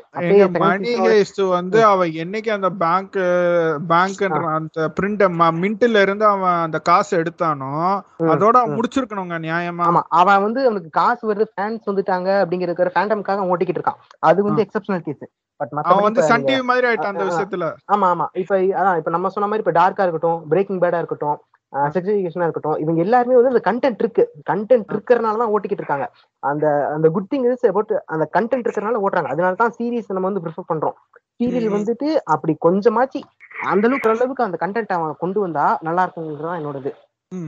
நீங்க கண்டென்ட்ட குறைக்கிறதோட நான் ரெண்டு பாயிண்ட் சொல்லிடுறேன். முதல்ல எல்லாரும் வந்து இயல்பான வாழ்க்கையிலன்னு ஒண்ணு பார்க்கணும். இந்த ஓவரா மேக்கப் போட்டு சுத்துறது சத்தியமா அறவே தவிர்க்கணும். ஏன்னா. நார்மலா குளிச்சுட்டு வெளியே வர்றவங்களோ இல்ல வேலை செய்யறவங்களோ அவங்களுக்கு எல்லாம் அவ்வளவு வேர்த்து விறுவிறுத்து இருப்பாங்க. இவனுங்க வந்து ராகுல் எல்லா- இருக்கு நம்ம இன்ஸ்டாகிராம் இன்ஃபுளுசர்ஸ்லாம் வந்து போட்டோ எடுத்து போட்டுக்கோங்க நல்லா மேக்கப்லாம் போட்டு this how I wake up from the bed this how I அப்படியே செல்ஃபி எடுத்துட்டு போட்டு no filters hashtag hashtag this I அதுக்கு ஒரு பத்தாயிரம் லைக் வரும். சொல்ற சொல்ல வர பாயிண்ட் என்னன்னா அந்த இயல்பான வாழ்க்கையை வந்து அழகாவே காட்டலாம். இப்போ குடும்பத்துலதான் இவ்வளவு பிரச்சனை இவனுங்க வந்து குடும்பத்துல காலம் கூட தான் இன்டராக்ட் பண்ணிட்டு இருப்பானுங்கன்ற மாதிரி சீரியல்ல காட்டுவாங்க. ஆனா நம்ம வாழ்க்கையில பார்த்தாலே ஒரு அப்பா அம்மா பையன் இல்ல ஒரு ரெண்டு பசங்க அப்படி இருக்காங்கன்னா இதை தாண்டி அவங்க தெருவுல இருக்கிறவங்க ஊர்ல இருக்கிறவங்க அவங்க கிட்ட இருக்கிற பேச்சுவார்த்தைகள் நடக்குதா? நிறைய இருக்கும். குடும்பத்துல இந்த ரிலேட்டிவ்ஸ் சொந்தக்காரங்க இதெல்லாம் வந்து ஏதோ ஒரு ஃபங்க்ஷன் அப்போ இல்ல ஒரு திருவிழா அந்த மாதிரி ஏதாவது ஒரு ஸ்பெஷல் ஒகேஷன்ஸ்ல தான் அவங்க வருவாங்க. மத்தபடி ஃபேமிலியோட இன்ஃபுளுன்ஸ்லாம் பெருசா இருக்காதுன்னு வைங்களேன். ஓரளவுக்கு மிஞ்சி போனா போன்ல பேசிப்பாங்க எங்கன்னா பாத்துப்பாங்களே தவிர்த்து. இவனுங்க எடுக்கிற க கதை எல்லாமே சொந்தக்காரங்க வீட்டுக்கு வர்றதோ அப்படி நடக்கிறதாவே இருக்கும். இதெல்லாம் வந்து என்னைக்காவது நடக்கிற விஷயம் தான் சோ அந்த ஊர்ல நடக்கிற மாதிரி தெருவுல நடக்கிற மாதிரின்னு சொல்லிட்டு கொஞ்சம் ரியலிஸ்டிக்கா எடுத்துட்டு வரலாம் அண்ட் இது மேக்கப்லாம் வந்து அறவே தவிர்க்கணும் அது வந்து என்னுடைய தாழ்மையான வேண்டுகோள் எந்த சீரியல் ஆர்டிஸ்டா இருந்தாலும் சரி டைரக்டரா இருந்தாலும் சரி அதை குறைச்சாலே கொஞ்சம் கிரிஞ்சினஸ் எல்லாம் குறைஞ்சிரும் மத்தபடி எல்லாமே கொஞ்சம் இயல்பா மேக்கப் வந்துட்டு. தேவையான இடத்துக்கு போட்டுக்கலாம் சும்மா என்ன நேரம் பார்த்தாலும். மேக்கப்பே போட்டிருக்கிறது வீட்டுல இருக்காங்கன்னா இப்படிதான் இருக்காங்க friends. அது ரொம்ப ஒரு அந்நியப்படுத்தி காட்டுற மாதிரி இல்ல நமக்கு. தெரியுது வீட்டுல எப்படி இருப்பாங்க. அப்படிங்கிறது தெரியுது எவ்வளவு வேணாலும் அவங்க பணக்காரங்களா இருக்கட்டுங்க அவங்க ஒரு நூறு கோடி ரூபா நூத்தம்பது கோடி ரூபா சுத்து கூட வச்சிருக்கட்டும். வீட்டுல அவங்க எப்படி இருப்பாங்க? நார்மலா தான் இருப்பாங்க. இவனுங்க வந்து முன்னாடி வந்து நீங்க ஒரு சித்தியோ ஒரு கோலங்களோ நீங்க பாத்தீங்கன்னா கடைசியில போடுவானுங்க. தேவயானிஸ் காஸ்டியூம் கட்ட சீனை போட்டு ஒரு கடை பேர் வரும். ராதிகாஸ் காஸ்டியூம் கட்ட சீன் போட்டு ஒரு கடை பேர் தான் வரும். அதாவது ஹீரோயினுக்கு மாத்திரம் தான் வந்து ஏதாச்சும் ஒரு மேஜர் பிராண்ட் வந்து தே சப்ளை சாரீஸ். அந்த ஒரு எபிசோடுக்கு இவனுங்க சாரி சப்ளை பண்ணாங்க. இவங்களுக்கு இந்த சாரி சப்ளை பண்ணுவானுங்கன்னு நம்ம பின்னாடியே பார்க்கலாம். இப்போ அப்படி இல்லை. நம்ம சொல்ற மாதிரி இன்ஃப்ளூயன்சர் காலம் இது.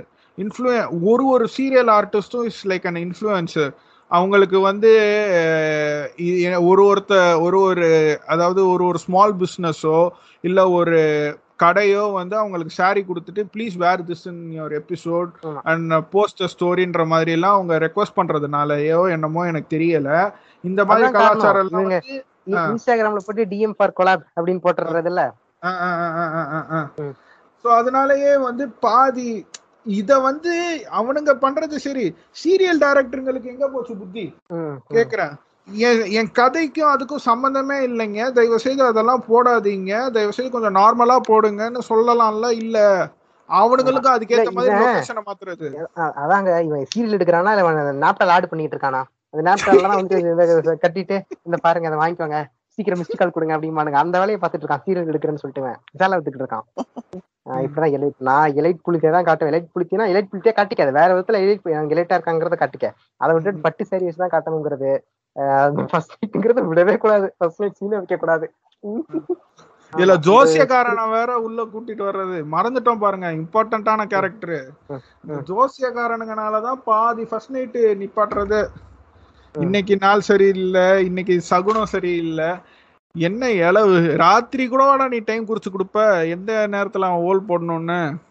இன்னும் இன்னும் கொஞ்ச நாள் போனீங்கன்னா பொசிஷன் கூட எழுதி கொடுத்துருவாங்க இந்த பொசிஷன் ட்ரை பண்ணுங்க அப்படின்ட்டு. இருந்துகிட்டு இந்த பொசிஷன்ல உட்காந்து தான் பண்ணணும். இந்த டைரக்ஷன்ல தான் பண்ணணும். இந்த டைம்ல தான் நாங்க நீ ஓல் போடணும்.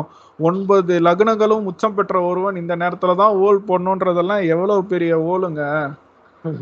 அவரோட டைம் எல்லாம் பாத்துட்டு போவான். கடைசியில ப்ரீ மேட்ச் ரிஜாக்லேஷன் ஆயிரும்.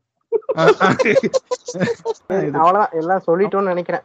எல்லாம் பேசிட்டோம். தயவு செய்து தயவு செய்து இந்த சீரியல் எல்லாம் பார்த்து கெட்டு போகாதீங்க. முடிஞ்ச அளவுக்கு கொஞ்சம் உங்க வீட்லயும் நீங்க சொல்லி அவங்கள இது இல்ல முடிஞ்சா உங்க வீட்ல சீரியல் பாத்துட்டு இருக்காங்கன்னா அம்மா அந்த மேல போயிட்டு காக்க சாப்பாடு வச்சு வந்துடுறமான்னு சொல்லி டிஷ் வேற கட் பண்ணி விட்டுருங்க. இருங்க சாப்பாடு சுந்தரம் சொல்லி வேற கட் பண்ணி நாலு வாட்டி கட் பண்ணி விடுங்க. அப்படி அப்படியாச்சும் குடும்பத்தை காப்பாத்துங்க. என்ன பண்றது? என்னோட இதெல்லாம் வன்மத்தெல்லாம் இங்க இறக்கிட்டு இருக்கேன். ஏங்க என்னன்னா எங்க நீங்க சொல்ற மாதிரி தாங்க but thing is that they don't have any entertainment அது ஒண்ணுதான் நான் யோசிக்கிற மாதிரி இருக்கு. நம்ம ஊர்ல வந்து பெருசா ஒன்றும் ஆல்டர்னேட்டிவ்ஸ் இல்லைங்க. இவங்க வந்து அந்த இவங்க நம்ம அந்த பழைய எபிசோட்ல எல்லாம் சொன்ன மாதிரி தான் இவங்கள வந்து கண்டிஷன் பண்ணி கொண்டு வந்துட்டாங்க. இவ்வளவு ஒரு ஃபிஃப்டி ஃபார்ட்டி ஃபிஃப்டி இயர்ஸா ஒரு சோகமான ட்ரூத் என்னன்னா அது உண்மைதான். இந்த வேற என்டர்டைன்மெண்ட் இல்ல உங்களுக்கு. இப்ப நானே எங்க அம்மாட்ட சொன்னா எதுக்கு இந்த கருமத்தை பாக்குறீங்க? வேற ஏதாச்சும் பாருங்கன்னு சொன்னா அவங்க வேற ஏதாவது வச்சு கொடுன்னு எனக்கு ரிமோட்டை கொடுத்தா கூட வேற எதுவும் ஓடாது. கே டிவில பாத்தீங்கன்னா ஏதாச்சும் மோஸ்ட்லி படம் போட்டிருப்பான். சில டைம் ஏதாவது மொக்க படம் பார்த்த படமே போட்டிருந்தாலும் அதை பார்க்க முடியாது. இந்த இந்த சும்மா சொல்லக்கூடாது. இந்த இது மதியான நேரத்துல இவனுங்க அந்த காமெடி சேனல் வச்சுங்க ஆதித்யா திருப்பி வச்சுன்னு வச்சுக்கோங்களேன் இந்த புண்டிங்களும் பெரியவனுங்க மாதிரி இருந்து ஆடு போட்டுற ஆரம்பிச்சிருது. இந்த நாப்டால் ஆடு ஆடு போடுறது ஆடு போட்டு விடுறது அந்த டைம்ல வேற வழியே இல்லை. நீங்க எந்த சேனல் சுத்தி சுத்தி வந்தாலும் கடைசியா நீங்க சீரியல் தான் பாக்குற மாதிரி இருக்கு. சோ இவங்க ட்ராப் பண்றானுங்க. கொண்டு போய் சீரியல் தான் பாக்கணுங்க அளவுக்கு ட்ராப் பண்றானுங்க. கொஞ்சம் இந்த மாதிரி எப்பயுமே டிஃபால்ட்டா இருக்க விஷயத்த மாத்திட்டு அவங்க டைலாக்ஸ் கொஞ்சம் ப்ராக்ரெசிவா வச்சா நல்லா இருக்கும்.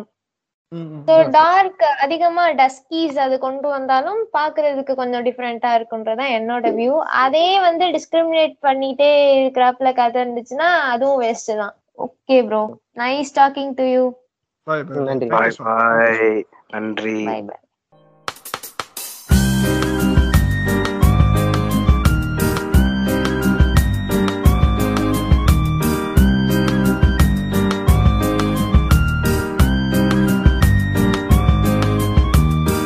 வணக்கம் ரிக் சான்சஸ் பாட்காஸ்ட் வந்து தேசிய லெவல்ல ட்ரெண்டிங்கா போயிட்டு இருக்கு அதுக்கு வாழ்த்துக்கள். இது இதெல்லாம் தேசமா?